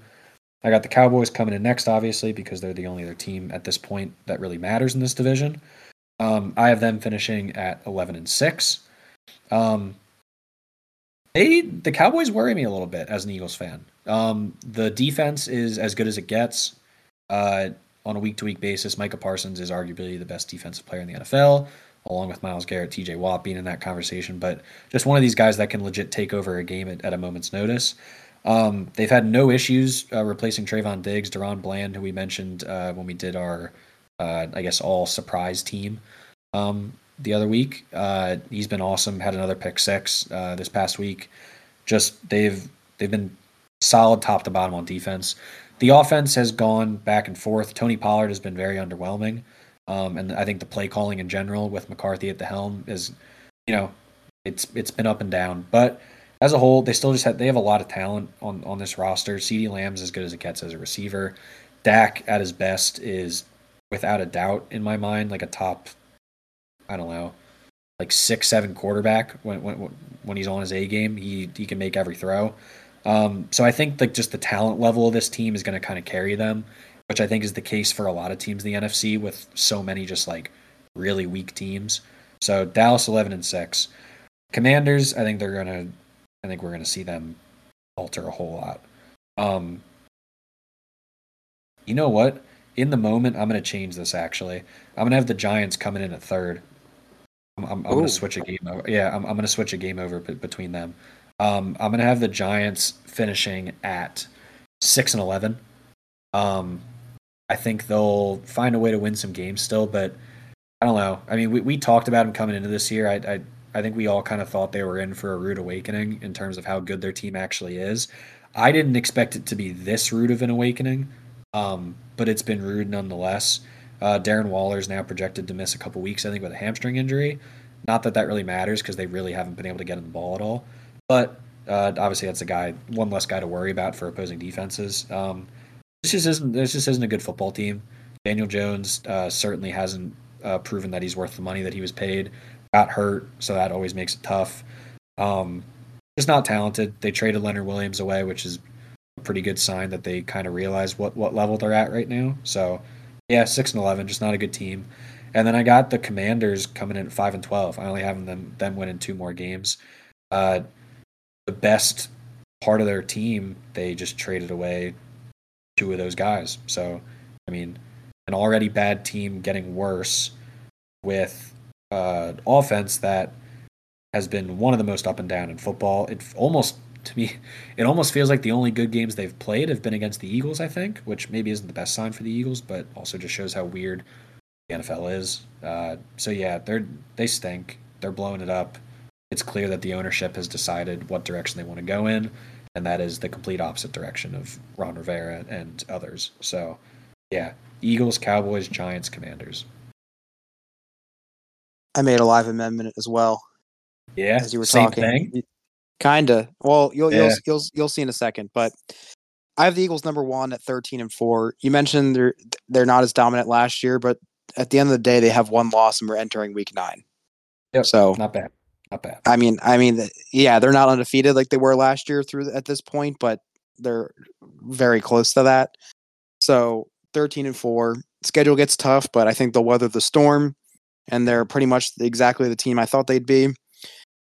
I had the Cowboys at ten and seven, uh, one less win than you have them having, but echoing the same points, it's a talented team. They've got a solid floor. I mean, I really can't see them finishing worse than ten and seven, barring a significant injury. So I I feel pretty comfortable with that. I had I had the Commanders tying another team, but I took away that tie and gave them a loss. So I bumped them down a half a game, I guess you could say. Uh, I have them at seven ten, and I made this before the like the before they made the uh, Montez. What I don't know, whatever one came second. I don't remember if it was Montez Sweat or Chase Young. I think it Montez was Young. first, and then Chase Young was like an hour later, if I remember. Okay, so obviously I was higher in the Commanders. If you take away two of their best defensive front players, it's going to hinder that. So seven and ten, they'll they'll.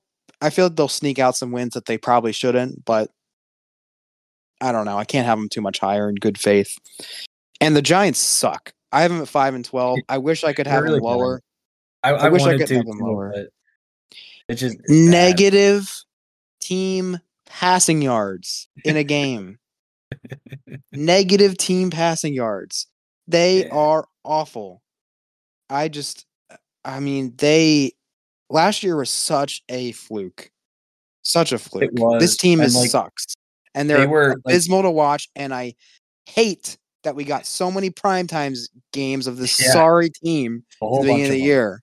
Waste of our Uh, time. Waste of our time. Yeah, like and like I we we, we kind of had them in the same bucket as the Vikings coming into the year just because like we felt like they got their wins kind of didn't match the the skill level of the team. But I don't know, man. Like the, the Vikings have at least been able to like grind out wins, and like Kirk Cousins has been like was playing well before the injury. Like the Giants have no ground to stand on this season in terms of what they've done well. I apologize to the Vikings. That is insulting to you. That we, if It we even talked about them in the same realm, I is. just, I want to have them not winning a game the rest of the year. I didn't, based on the way I predicted this, this thing on the on the website. But I'm just getting all flustered. I just, I'm so sick of the Giants. They suck. It'll be it'll be a very interesting offseason for them. Yeah, blow it up. I don't care that. I don't care that they paid Daniel Jones or Brian Daboll one Coach of the Year last year. Get rid of them all. Start anew. Yeah. Team sucks. I don't know why I got so passionate about the Giants there. But I- no, I, anyway. I love it. I love it. Uh, NFC West, our final division before we'll get to awards and playoffs. Yeah. Um I really tossed and turned on this one. Uh as I, I think you might have too, but I also know that you were a little lower on the Niners coming into the season, so it, you've you've actually you've been you've been vindicated a bit so far, I would say. Um with all that being said, I am still going to have the Niners winning the division. I'm going to have them at 11 and 6. Um, I it, I really wanted to go against them, but I do think that some injuries have certainly played a factor in this in this bit of a, a losing streak for them. Um, specifically Trent Williams. Um, and then you lose to the Bengals this past week. Uh, Bengals dominated them, but I I think they just ran into a team that's kind of like really finding their groove. I think still at their core, this Niners team is very good, top to bottom, really good roster. Purdy, I think, is starting to get you know shown a little of like what he kind of truly is. At the same time, I think the machine that is this Niners team is going to be able to right the ship a little bit, at least for the regular season, enough to give them to to get them in as the division winner. Um, playoffs will be a different story, obviously, as it has been for them for many years now. But I think they'll be able to find their way into the finish line for a division win. So I'm going to have them at 11 6. I'm going to have the Seahawks at 10 and 7. I love the Seahawks team, man.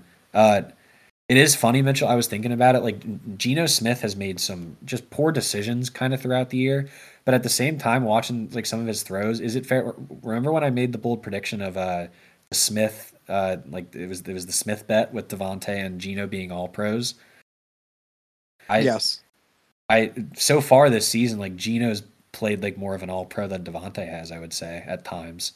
Um he he makes some throws, man, that are just like unbelievable. Like just like crazy accuracy, crazy arm strength. I know he still makes some dumb decisions here and there, but like he they have gotten the absolute most out of him and it's it's so impressive.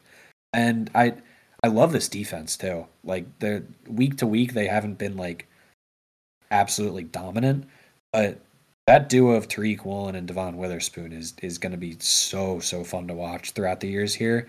Um, but even like we're we're seeing the immediate like dividends off of that Witherspoon pick. He's been awesome so far. So I like this team a lot. I think the Niners are going to get in over them, but at the same time, I would argue that I think the Seahawks could maybe might in the long run be a better team. I don't know. It, it, it's a weird thought, but I got them ten and seven. Rams, uh, I think, kind of on the same level as the Bucks. Kind of, we, we we might have taken the cheese too early, and now they're starting to fall back to reality a little bit. I have them at six and eleven. Um, Stafford's been balling out. He's been fantastic. Obviously, Puka's really come along, and they clearly have yet another receiver to kind of build off of as the years go on here. But I think the overall talent level of this team is starting to really, really show itself. Like it, it I think watching these games now, it's become more obvious that like Matt Stafford needs to play like on like a top three quarterback in the league type of level for them to really look good in games, I think. And we saw it against Dallas. As soon as he doesn't look like he's on his A game, it, it's game over, and it was really game over. Um, yeah, so so I got them coming in at uh, six and eleven, and the Cardinals they are they are who we thought they were. They've been feistier than I expected them to be, but just still not a good team. Um, I only got them winning one more game coming in too. I got them two and fifteen. I think that's what I had them at the beginning of the year. I I don't really have I don't have any like stats to back it up. It just it it feels like they're just going to keep finding ways to lose games. Um, so I think I think they'll continue to do that. So I'm going Niners, Seahawks, Rams, Cardinals. Yeah, I had the Seahawks winning the division in the preseason. I wanted to. I, wanted I still to. have them winning the division yeah. at 11 and six. Uh, I think Geno is ex- playing the type of season that I anticipate him to. Still good, but some regression from last year. But they're yeah. still five and two, and they, like we said a few minutes ago, they bring in Leonard Williams, so that could definitely reinforce the defensive line. And they got two games against the Niners, so they can definitely either split or, for their sake, sweep them. That would definitely go a long way in terms of winning this division. And they play on Thanksgiving night, so that's going to be really, really fun. Um, they play in Seattle, I believe. I'm not 100% certain, but I know they play on Thanksgiving. I just forget where. That'll be a lot of fun. And I have the Niners also at 11 and 6.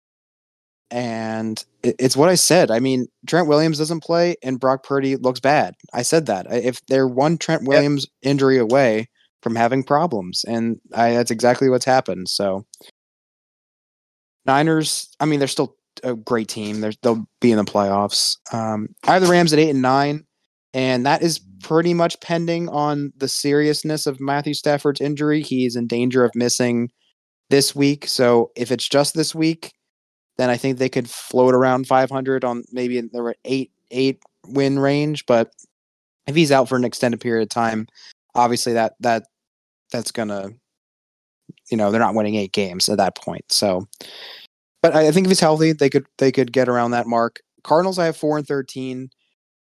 Uh, I, I think Kyler coming back will definitely be an upgrade. I know Josh Dobbs played pretty well, but I think Kyler's going to be good. It's going to, you know, they're not going to blow the doors off anyone, but I think they'll they'll stack up some wins. I do think that the way I have it here, I know if you have them two and fifteen, you definitely have them as the as the number one overall pick. But I have three teams tied for at at four and thirteen. So them, the Bears, and the Raiders. So There you go. I don't know the tiebreakers of that, but they could Yeah, I don't know how certainly they could still be um, number one pick eh, with my prediction here. So I got Seahawks, Niners, Rams, Cardinals. Uh, rattle off your NFC seedings. Yeah, so th- so this is where it got interesting when I looked at everything after I finished everything. Uh, I never thought I'd say this, but just based off of schedule and the way it all worked out, my number one NFC seed is the Lions at thirteen and four. Um, wow. So I have uh, everything's running through Detroit uh, in, in in my in my eyes at the moment.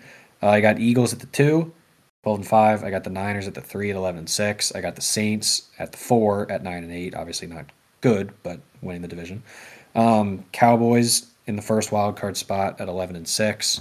Seahawks in the second at ten and seven. And then just the way it worked out, and I think in the NFC it makes sense. I actually have the Falcons getting a playoff spot at eight and nine. Oh my god, that's disgusting. It is, but and and like think about coming into the season saying that the NFC South would have two teams, Yeah, that's that's uh but it's kind of worked out that way. yeah, and I'm gonna list off here, but I'll spoil a little bit. I have two NFC South teams in the Yeah. playoffs too. I have uh the Eagles at the one at thirteen and four. I have Detroit at two at twelve and five. I have the Seahawks at three at eleven and six, and I have the Falcons at four at ten and seven. Then I have the Niners at the five seed at eleven and six, the Cowboys at the six at ten and seven, and then the Saints at the uh, seven seed at nine and eight. So say we we have the same teams, just different different rankings. Right. Exactly.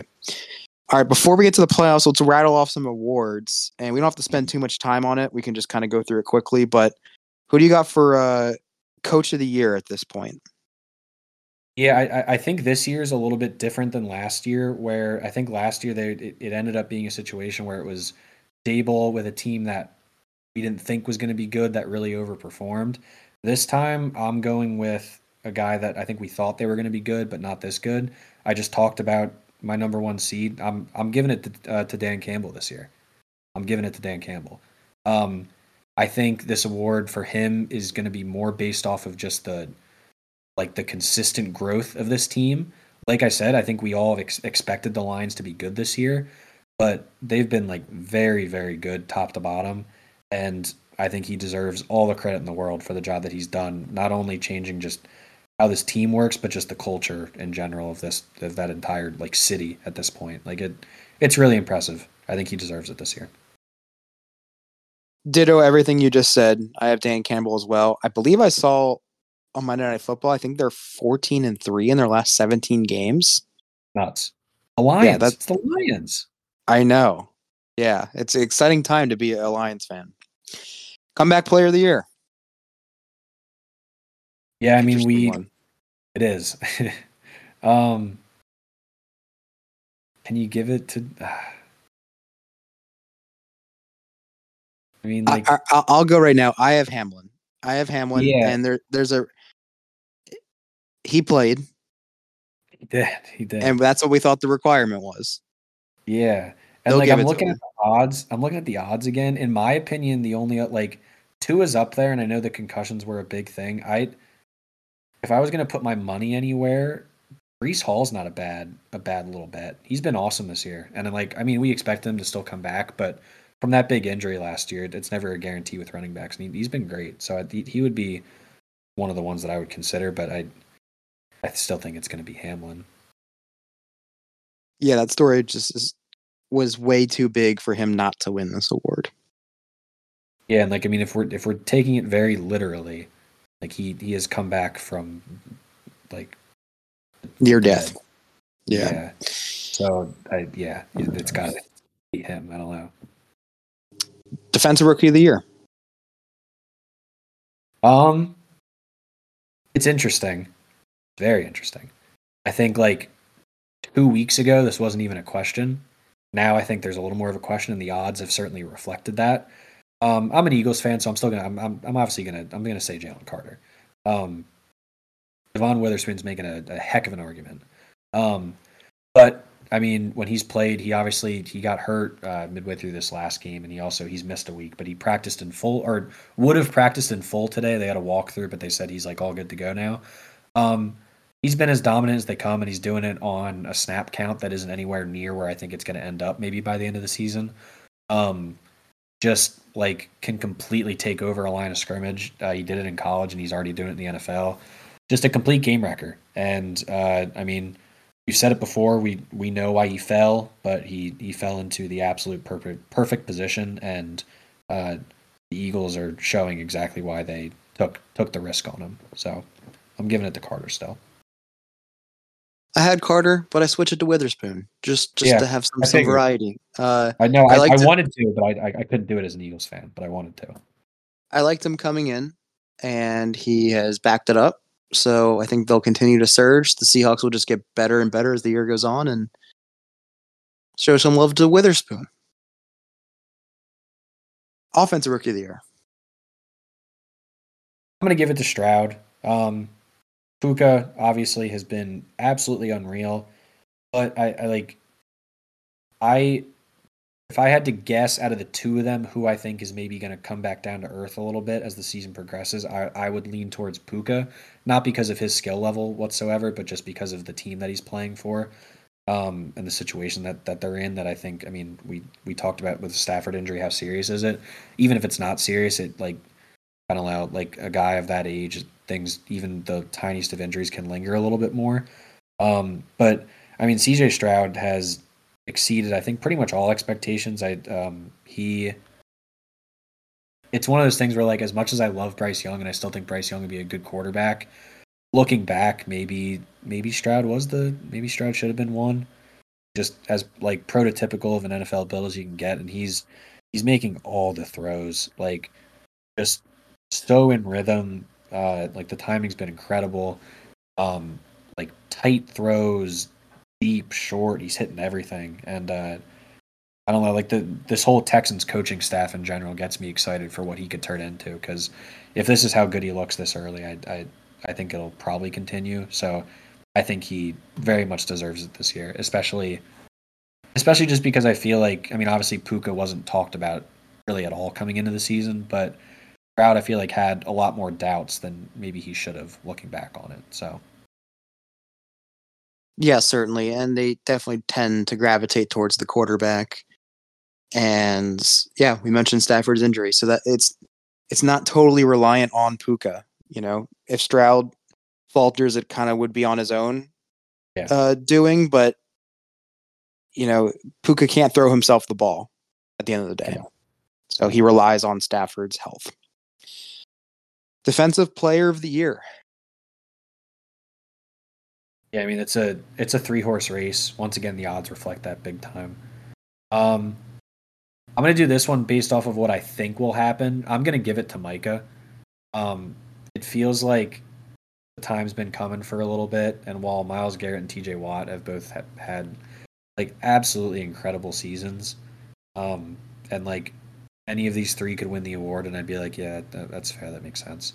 Um, I'm just gonna give it to Micah. He's young. He's only getting better um, as the years go on. He's turning into just an absolute game wrecker, and I I appreciate him just as an NFL fan, just because of his size and how well he uses it. Like, I mean, Watt and Garrett aren't aren't small guys by any means, and Micah obviously isn't a small guy, but considering what they're asking him to do as a pass rusher, like the fact that he wins so consistently at his size is is ridiculously impressive. So I'm giving it to Micah. I hate doing it, but I'm giving it to Micah. I have TJ Watt. Of course, He as you should. had I think he's only had a half sack over the past two games. and he's still, I think, third in the league. Pretty good. So TJ's gonna. I- think he could. I think he's gonna break his own record. I'll say it right now. Wow. I think he's gonna do like it. it. I like it. He's just gonna go absolute bananas, and that's gonna be a reason why the Steelers will sneak into the playoffs. So That that could have very well could happen. Wouldn't shock me. If MVP wasn't just a quarterback award, oh and the, yeah. and, and the Steelers come on. made the playoffs, and the Steelers made the playoffs, and he broke his own record again, he should win the award. I would. I would have no qualms. I would have no qualms. Offensive Player of the Year. It's chalk, but I'm going Tyreek. Like he's on a he's on like a record setting pace. Like as insane as McCaffrey's been and as ridiculously good as AJ Brown has been, like I feel like when it comes to like an offensive player of the year award like this, that the stats are gonna kinda what it's gonna come down to. And I mean if Tyreek manages to get to two thousand, which is like a realistic possibility at this point, like he it has to be Tyreek Hill. There's no one else that can win the award if he gets to that number. If a player had the stats that he has right now, it would be a good season. It would be a very good season. So, yeah, I, honestly, again, this isn't even a year where there's been a quarterback that's like run away with it. Yeah. So, honestly, I think Tyreek Hill, There's an argument to be made for sure. yeah, he should be the I'm MVP. looking at I'm looking so- at Oh, that's interesting. I'm looking at the MVP odds right now. We'll obviously get into it, but McCaffrey's odds are about half of what Tyreek Hill's odds are. yeah, it's just never been given to a receiver, and it's hard to imagine if Kupp didn't win it two years ago that someone Yeah. else will. But There. it, it should be him. It really should Yeah. be. So I have Hill as well. Uh, MVP.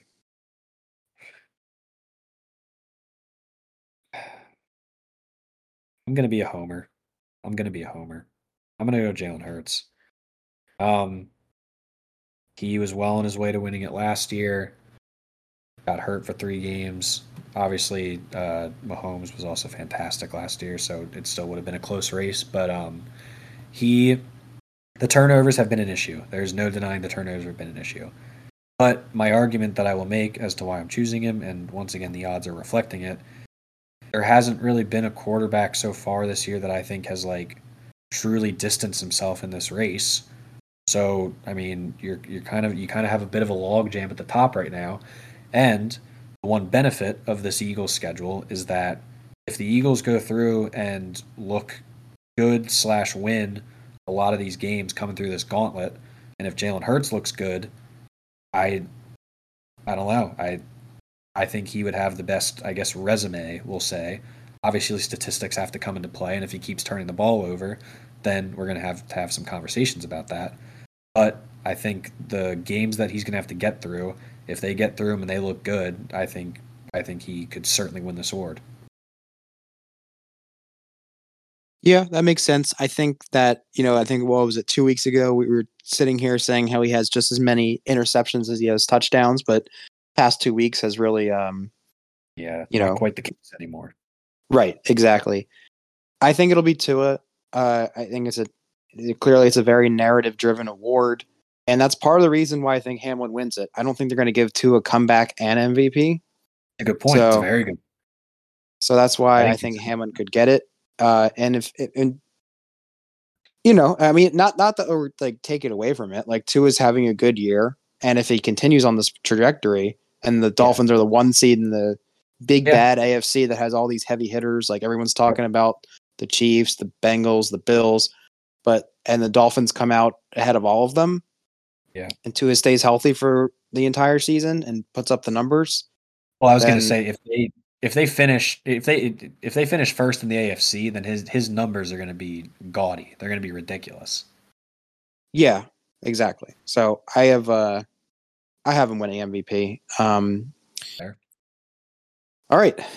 Playoff time. We can go through quickly this as well. Do you want to do all the wild card rounds and go that way or just all the AFC and then all the NFC? I feel like go through all of AFC and then all of NFC. Just it'll be easier for me to keep track of. I think.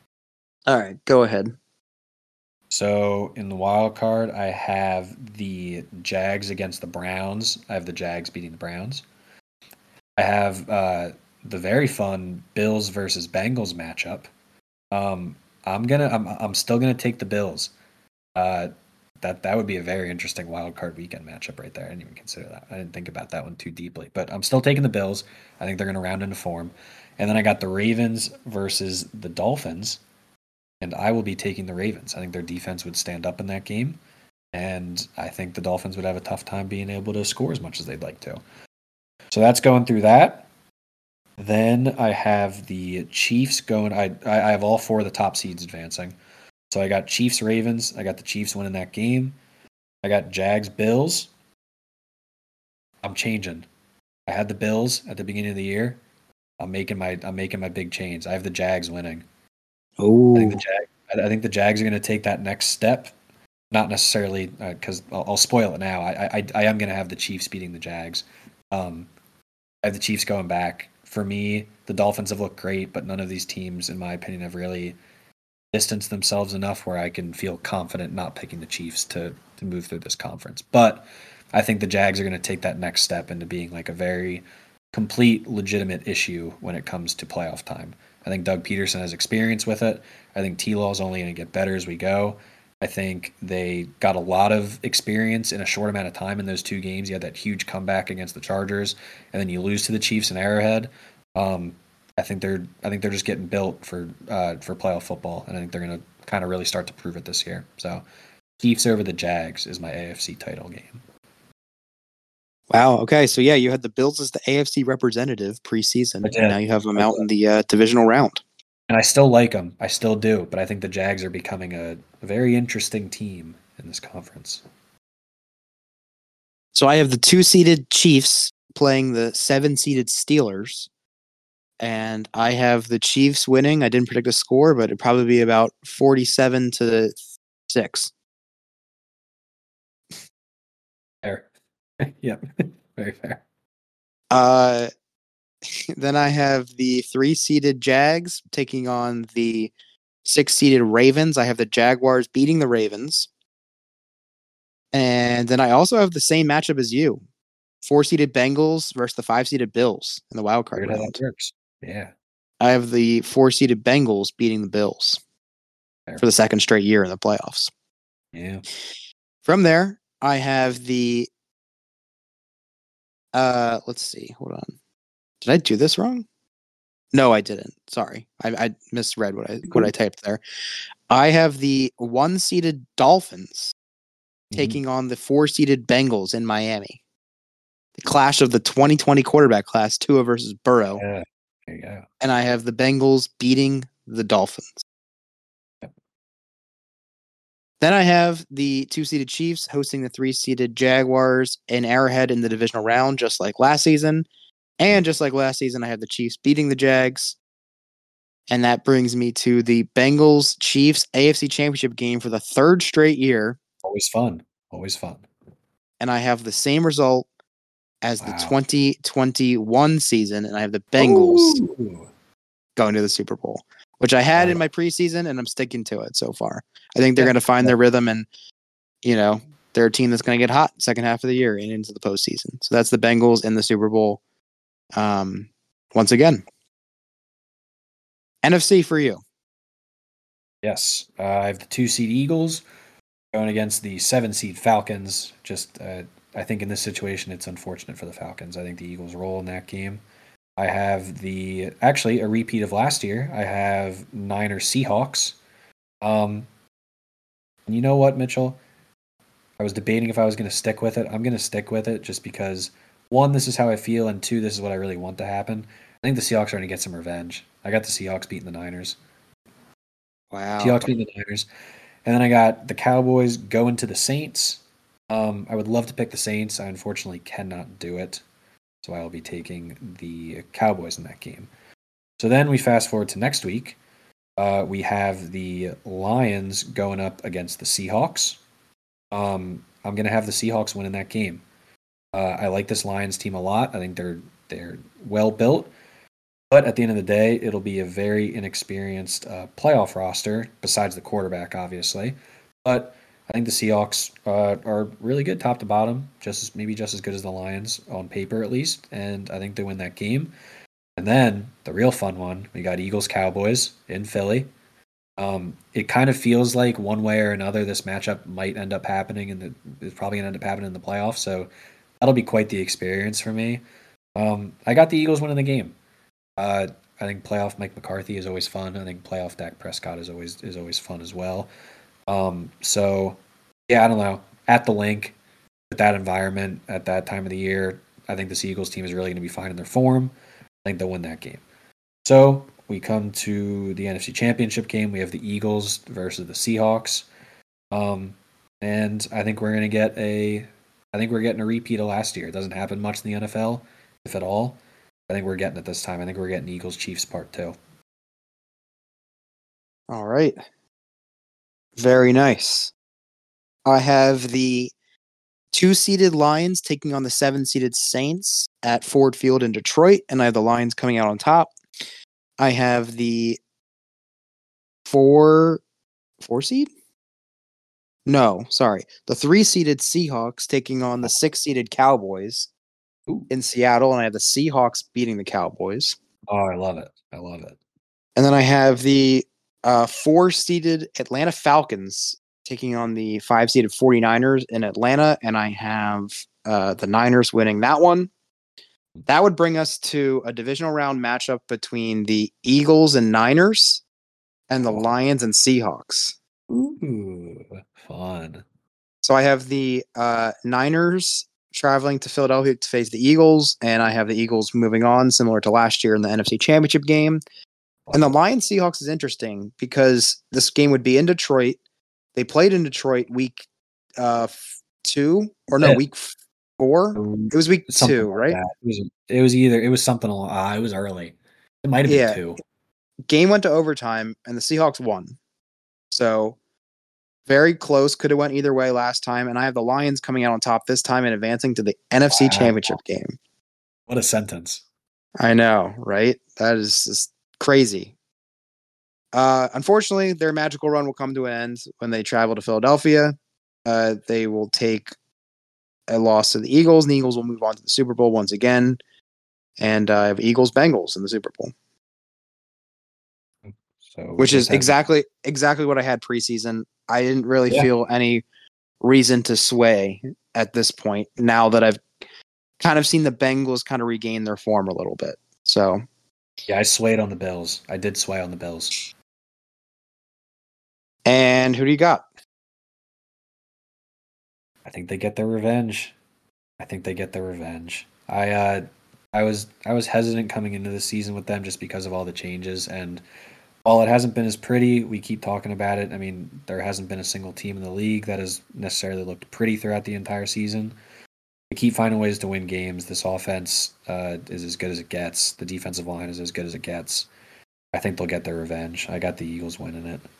Will I regret saying this? Probably, but that's how I feel.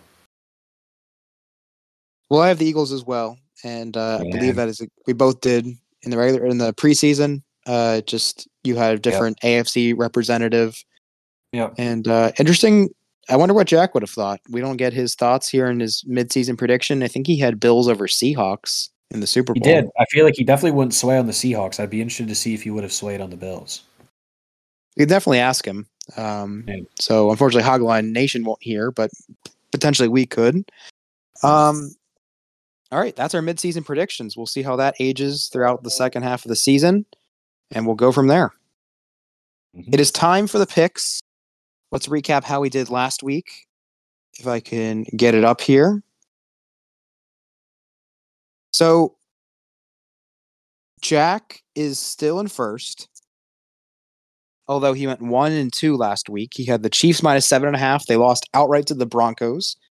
And he had the Steelers plus two and a half, fading Schreff, and the Jags win comfortably. However, Schreff cannot get his totals in order. And. Jack faded him there, and he went Chiefs, Broncos under 46. That hit. So Jack goes one and two in the week, bringing his record to 13 and 11 on the season, still in first. I also went one and two, so not a great week for me either. I picked the Rams plus six and a half. Good one, genius. That was not even close.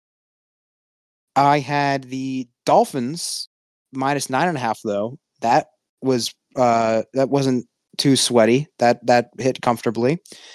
However, the one I was very confident in was my total Bucks Bills over 42 and a half. And of course, what does the total get to, Schreff? 42.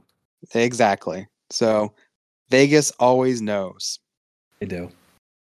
Schreff, surprisingly, did the best out of all three of us. He goes one, one, and one. he has the Jets to cover three. They won by three, so that's a push. Exactly. Oh yeah. Jags minus two and a half. That hit comfortably. And then we mentioned the total. The Chiefs Broncos did not go over 46. Yeah. And uh Schreff brings his record to 5, 18, and 1. There we go. We're chugging along. Positive momentum. So Uh-huh. just to recap, Jack's 13 and 11. I'm 12 and 12, dead even at 500. And Schreff's 5, 18, and 1. Since Jack's not here, he has sent me some picks. So I guess we'll just go and we'll kind of you know, not necessarily how we should be doing things considering he's in first, but I'll go. You give two picks, I'll give my two, and then you go again, and then we'll let Jack.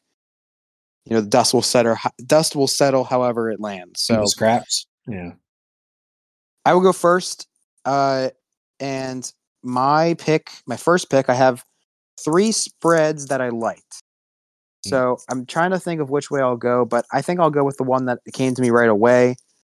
And I'm going to be picking a team that I picked two weeks ago and it worked out for me. I'll be going with the Eagles minus three Ooh. against the Cowboys. And I'm just making sure it is still three. I don't know if you have FanDuel up right now, but I'm pulling it up. Uh, it's still three. Okay, so yeah, I'll be going with the Eagles minus three at home against Dallas. Since 2021, that's when Hurts became the full time starter and Sirianni took over as the head coach. The Eagles are 11, 4, and 2 against the spread as home favorites, which is the best in the league in that span. And I just overall feel like the Eagles are a better team. And I just, I, the Eagles are home. I just don't see the Cowboys really I think it'll maybe be a little bit close, but I think the Eagles will definitely win by three, in my opinion. And just further, uh, you know, vindication, I guess, of this is I had a dream last week that the Cowboys were going to go on a five-game losing streak, and obviously they didn't lose last week, so maybe I was a week off, and their losing streak will start this week. So Eagles minus three. There you go. I like You- it. I've been pretty successful on doing these picks. I'm, I'm certain. I'd, I'd much prefer you take it than me. That's for sure. All right, well, I got it out of the way for you. So what do you got here? Two in a row. I, I appreciate that. You don't even give me the temptation of doing it to myself. Right. Um, this is just a uh, th- this first one. This is the first one that jumped out to me. Um, I understand it. It's going to be a really good game, and it's one that I'm going to be sweating. And it's also not. Um, it's going to be on neutral turf. I'm taking the Chiefs minus one and a half against the Dolphins. It's in Germany, so it's going to be a weird one for sure. We know that, but I'm trusting my eyes on this one in terms of what I've seen from the Dolphins when they've played uh, some some better teams. Um, they've gotten manhandled a little bit. Um, I think the Chiefs are going to come in very, very angry. They certainly have not been playing the way they would like to be playing. Um, Dolphins kind of back to riding high a little bit after that after the Eagles loss. So yeah, definitely. Like I said, going to be a weird one because it's in Germany. So I'm not I'm not taking like any like home field advantage into it at all. I just think the Chiefs the Chiefs are pretty much a pick 'em here with a minus one and a half. So if you're going to give me the Chiefs with this low of a spread, I'm gonna I'm gonna take the Chiefs. So that's gonna be my first one. I like it just because Dolphins won big last week. Chiefs lose to a bad Yeah, team. I feel like a good people, feels like a good spot. yeah. So I, I, I, I definitely get the philosophy there. I think I really could see it go either way, but considering that, I, I feel like the Chiefs could maybe edge them out a little bit. So If it was if it was I Chiefs like respect it. if it was Chiefs like minus like three and a half, I probably would have stayed away from it. But the fact that it's basically a pick 'em, I was like, I'm I'm basically just betting on the Chiefs to win here.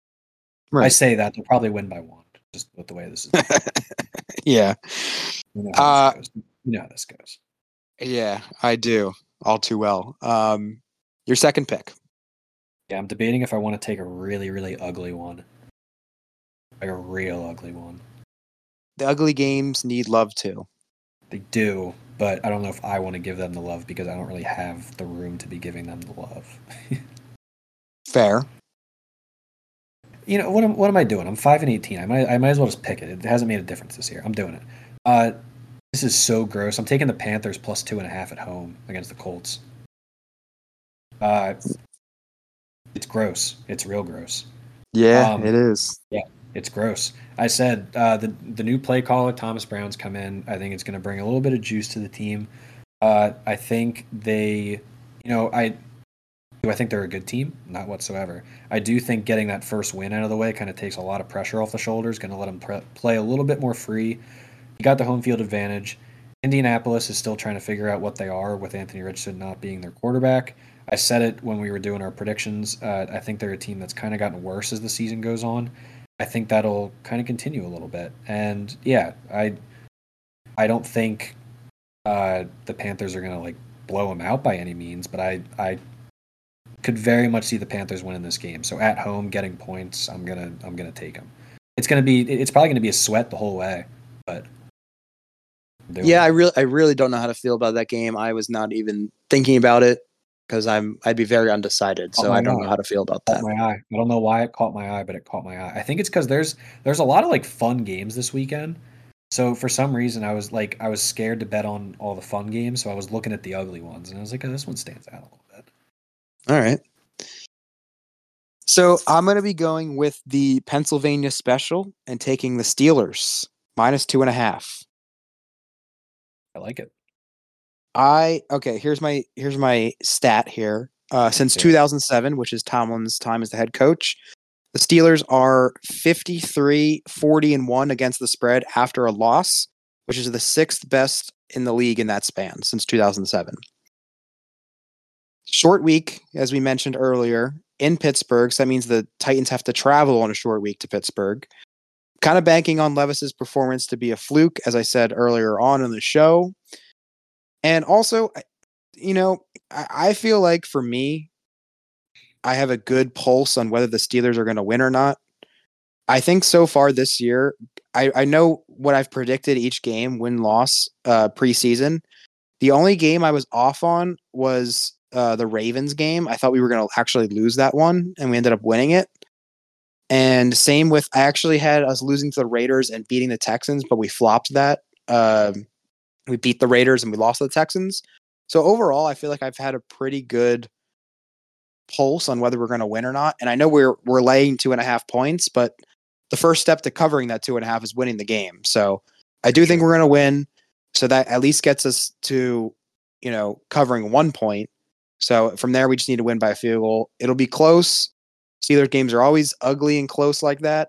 So sure, it'll be close, uh, sweaty, but uh, I'll be going with the Steelers minus two and a half. I want to get it out of the way, and hopefully, I'm having a good night this time tomorrow. So, give me the Steelers. I like picking the Steelers and Eagles. I think that's pretty Fun pretty one. funny how that worked out. Yeah.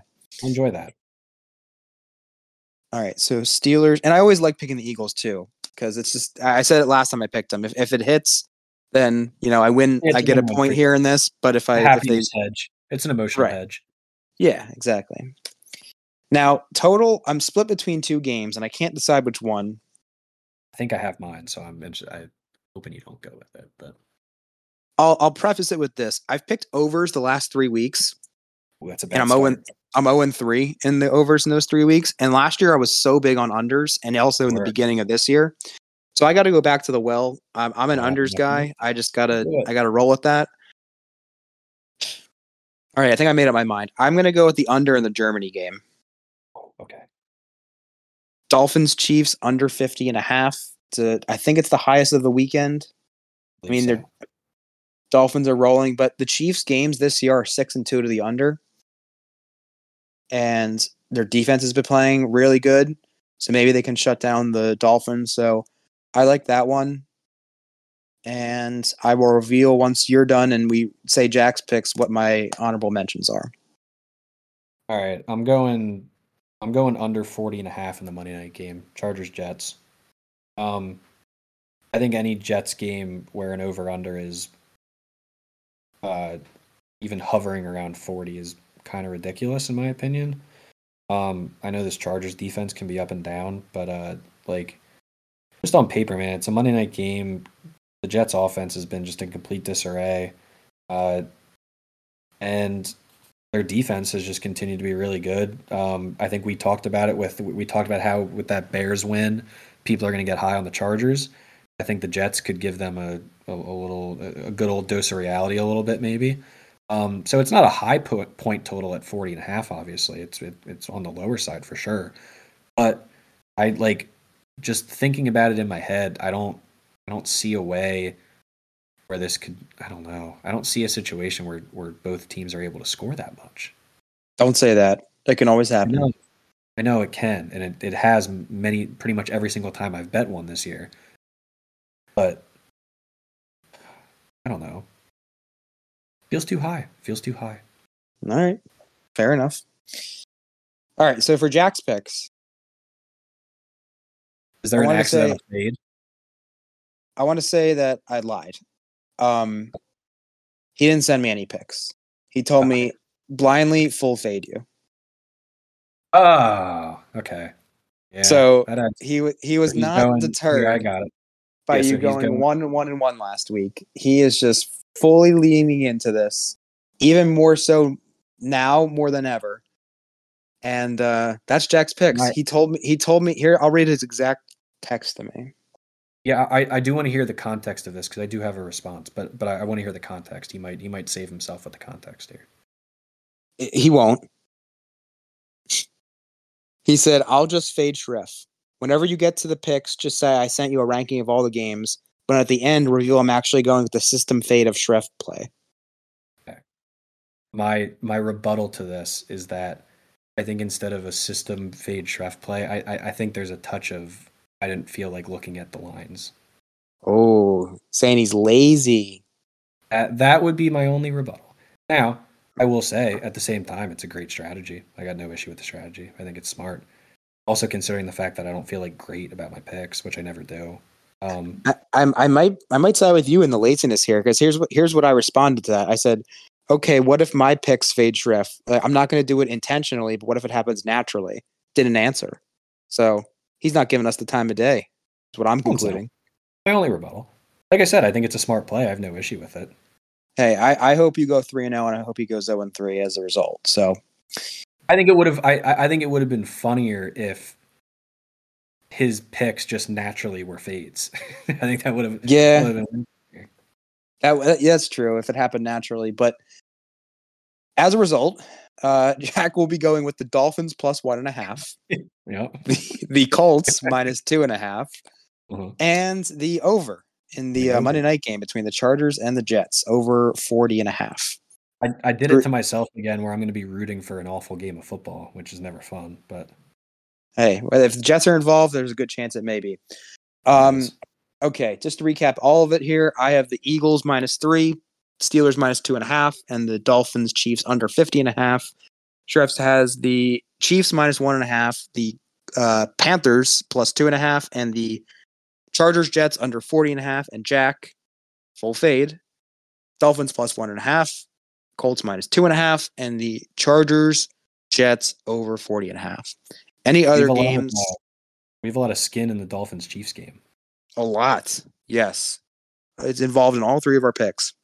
Yeah. Um, what you may not have any honorable mentions considering you didn't feel too confident in your actual picks, but or anything else that you were actually thinking about.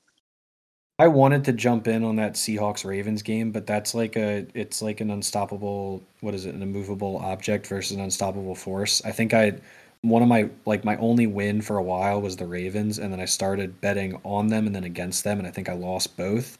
And then we know my history uh, with Pete Carroll. Um, my intention was going to be Seahawks, but I couldn't pull the trigger just because I feel like I those two teams haunt me. Yeah, that that was probably a good stay away game for you. Um I only had I was thinking about the Raiders minus one and a half, considering what we said about the interim head coach Yeah. theory. Just Uh. I did it last year with Jeff Saturday and it worked out. Yeah. But I I re pulled up the numbers and it was uh they're 15 and 9 these are teams that are playing their first game with an interim head coach. 15 and Yeah. 9 against the spread and straight up since 2010. So I do like the Raiders a lot. I had a passionate 30 second mini rant about how bad the Giants are. So, you know, I'll bet against the Giants until further notice. And the Yeah. total, the other total I was thinking about was the under in the Sunday night game between the uh, Bills and the Bengals. I think people, myself included, think the Bengals are back, but I don't know. I can just see like, I can just see this going under. No other reason besides that, but I It's like the under it- in that one. It's, it's also one of the situations where it's like it's it's just like a it's like best on best. I don't know. I I I could see that oddly turning into like a weird defensive battle. Yeah. All right, folks, that is our show. A little bit of a long one today. Hope you enjoyed. And uh, let us know what you think about our predictions and what you think about this new Jack Schreff rivalry.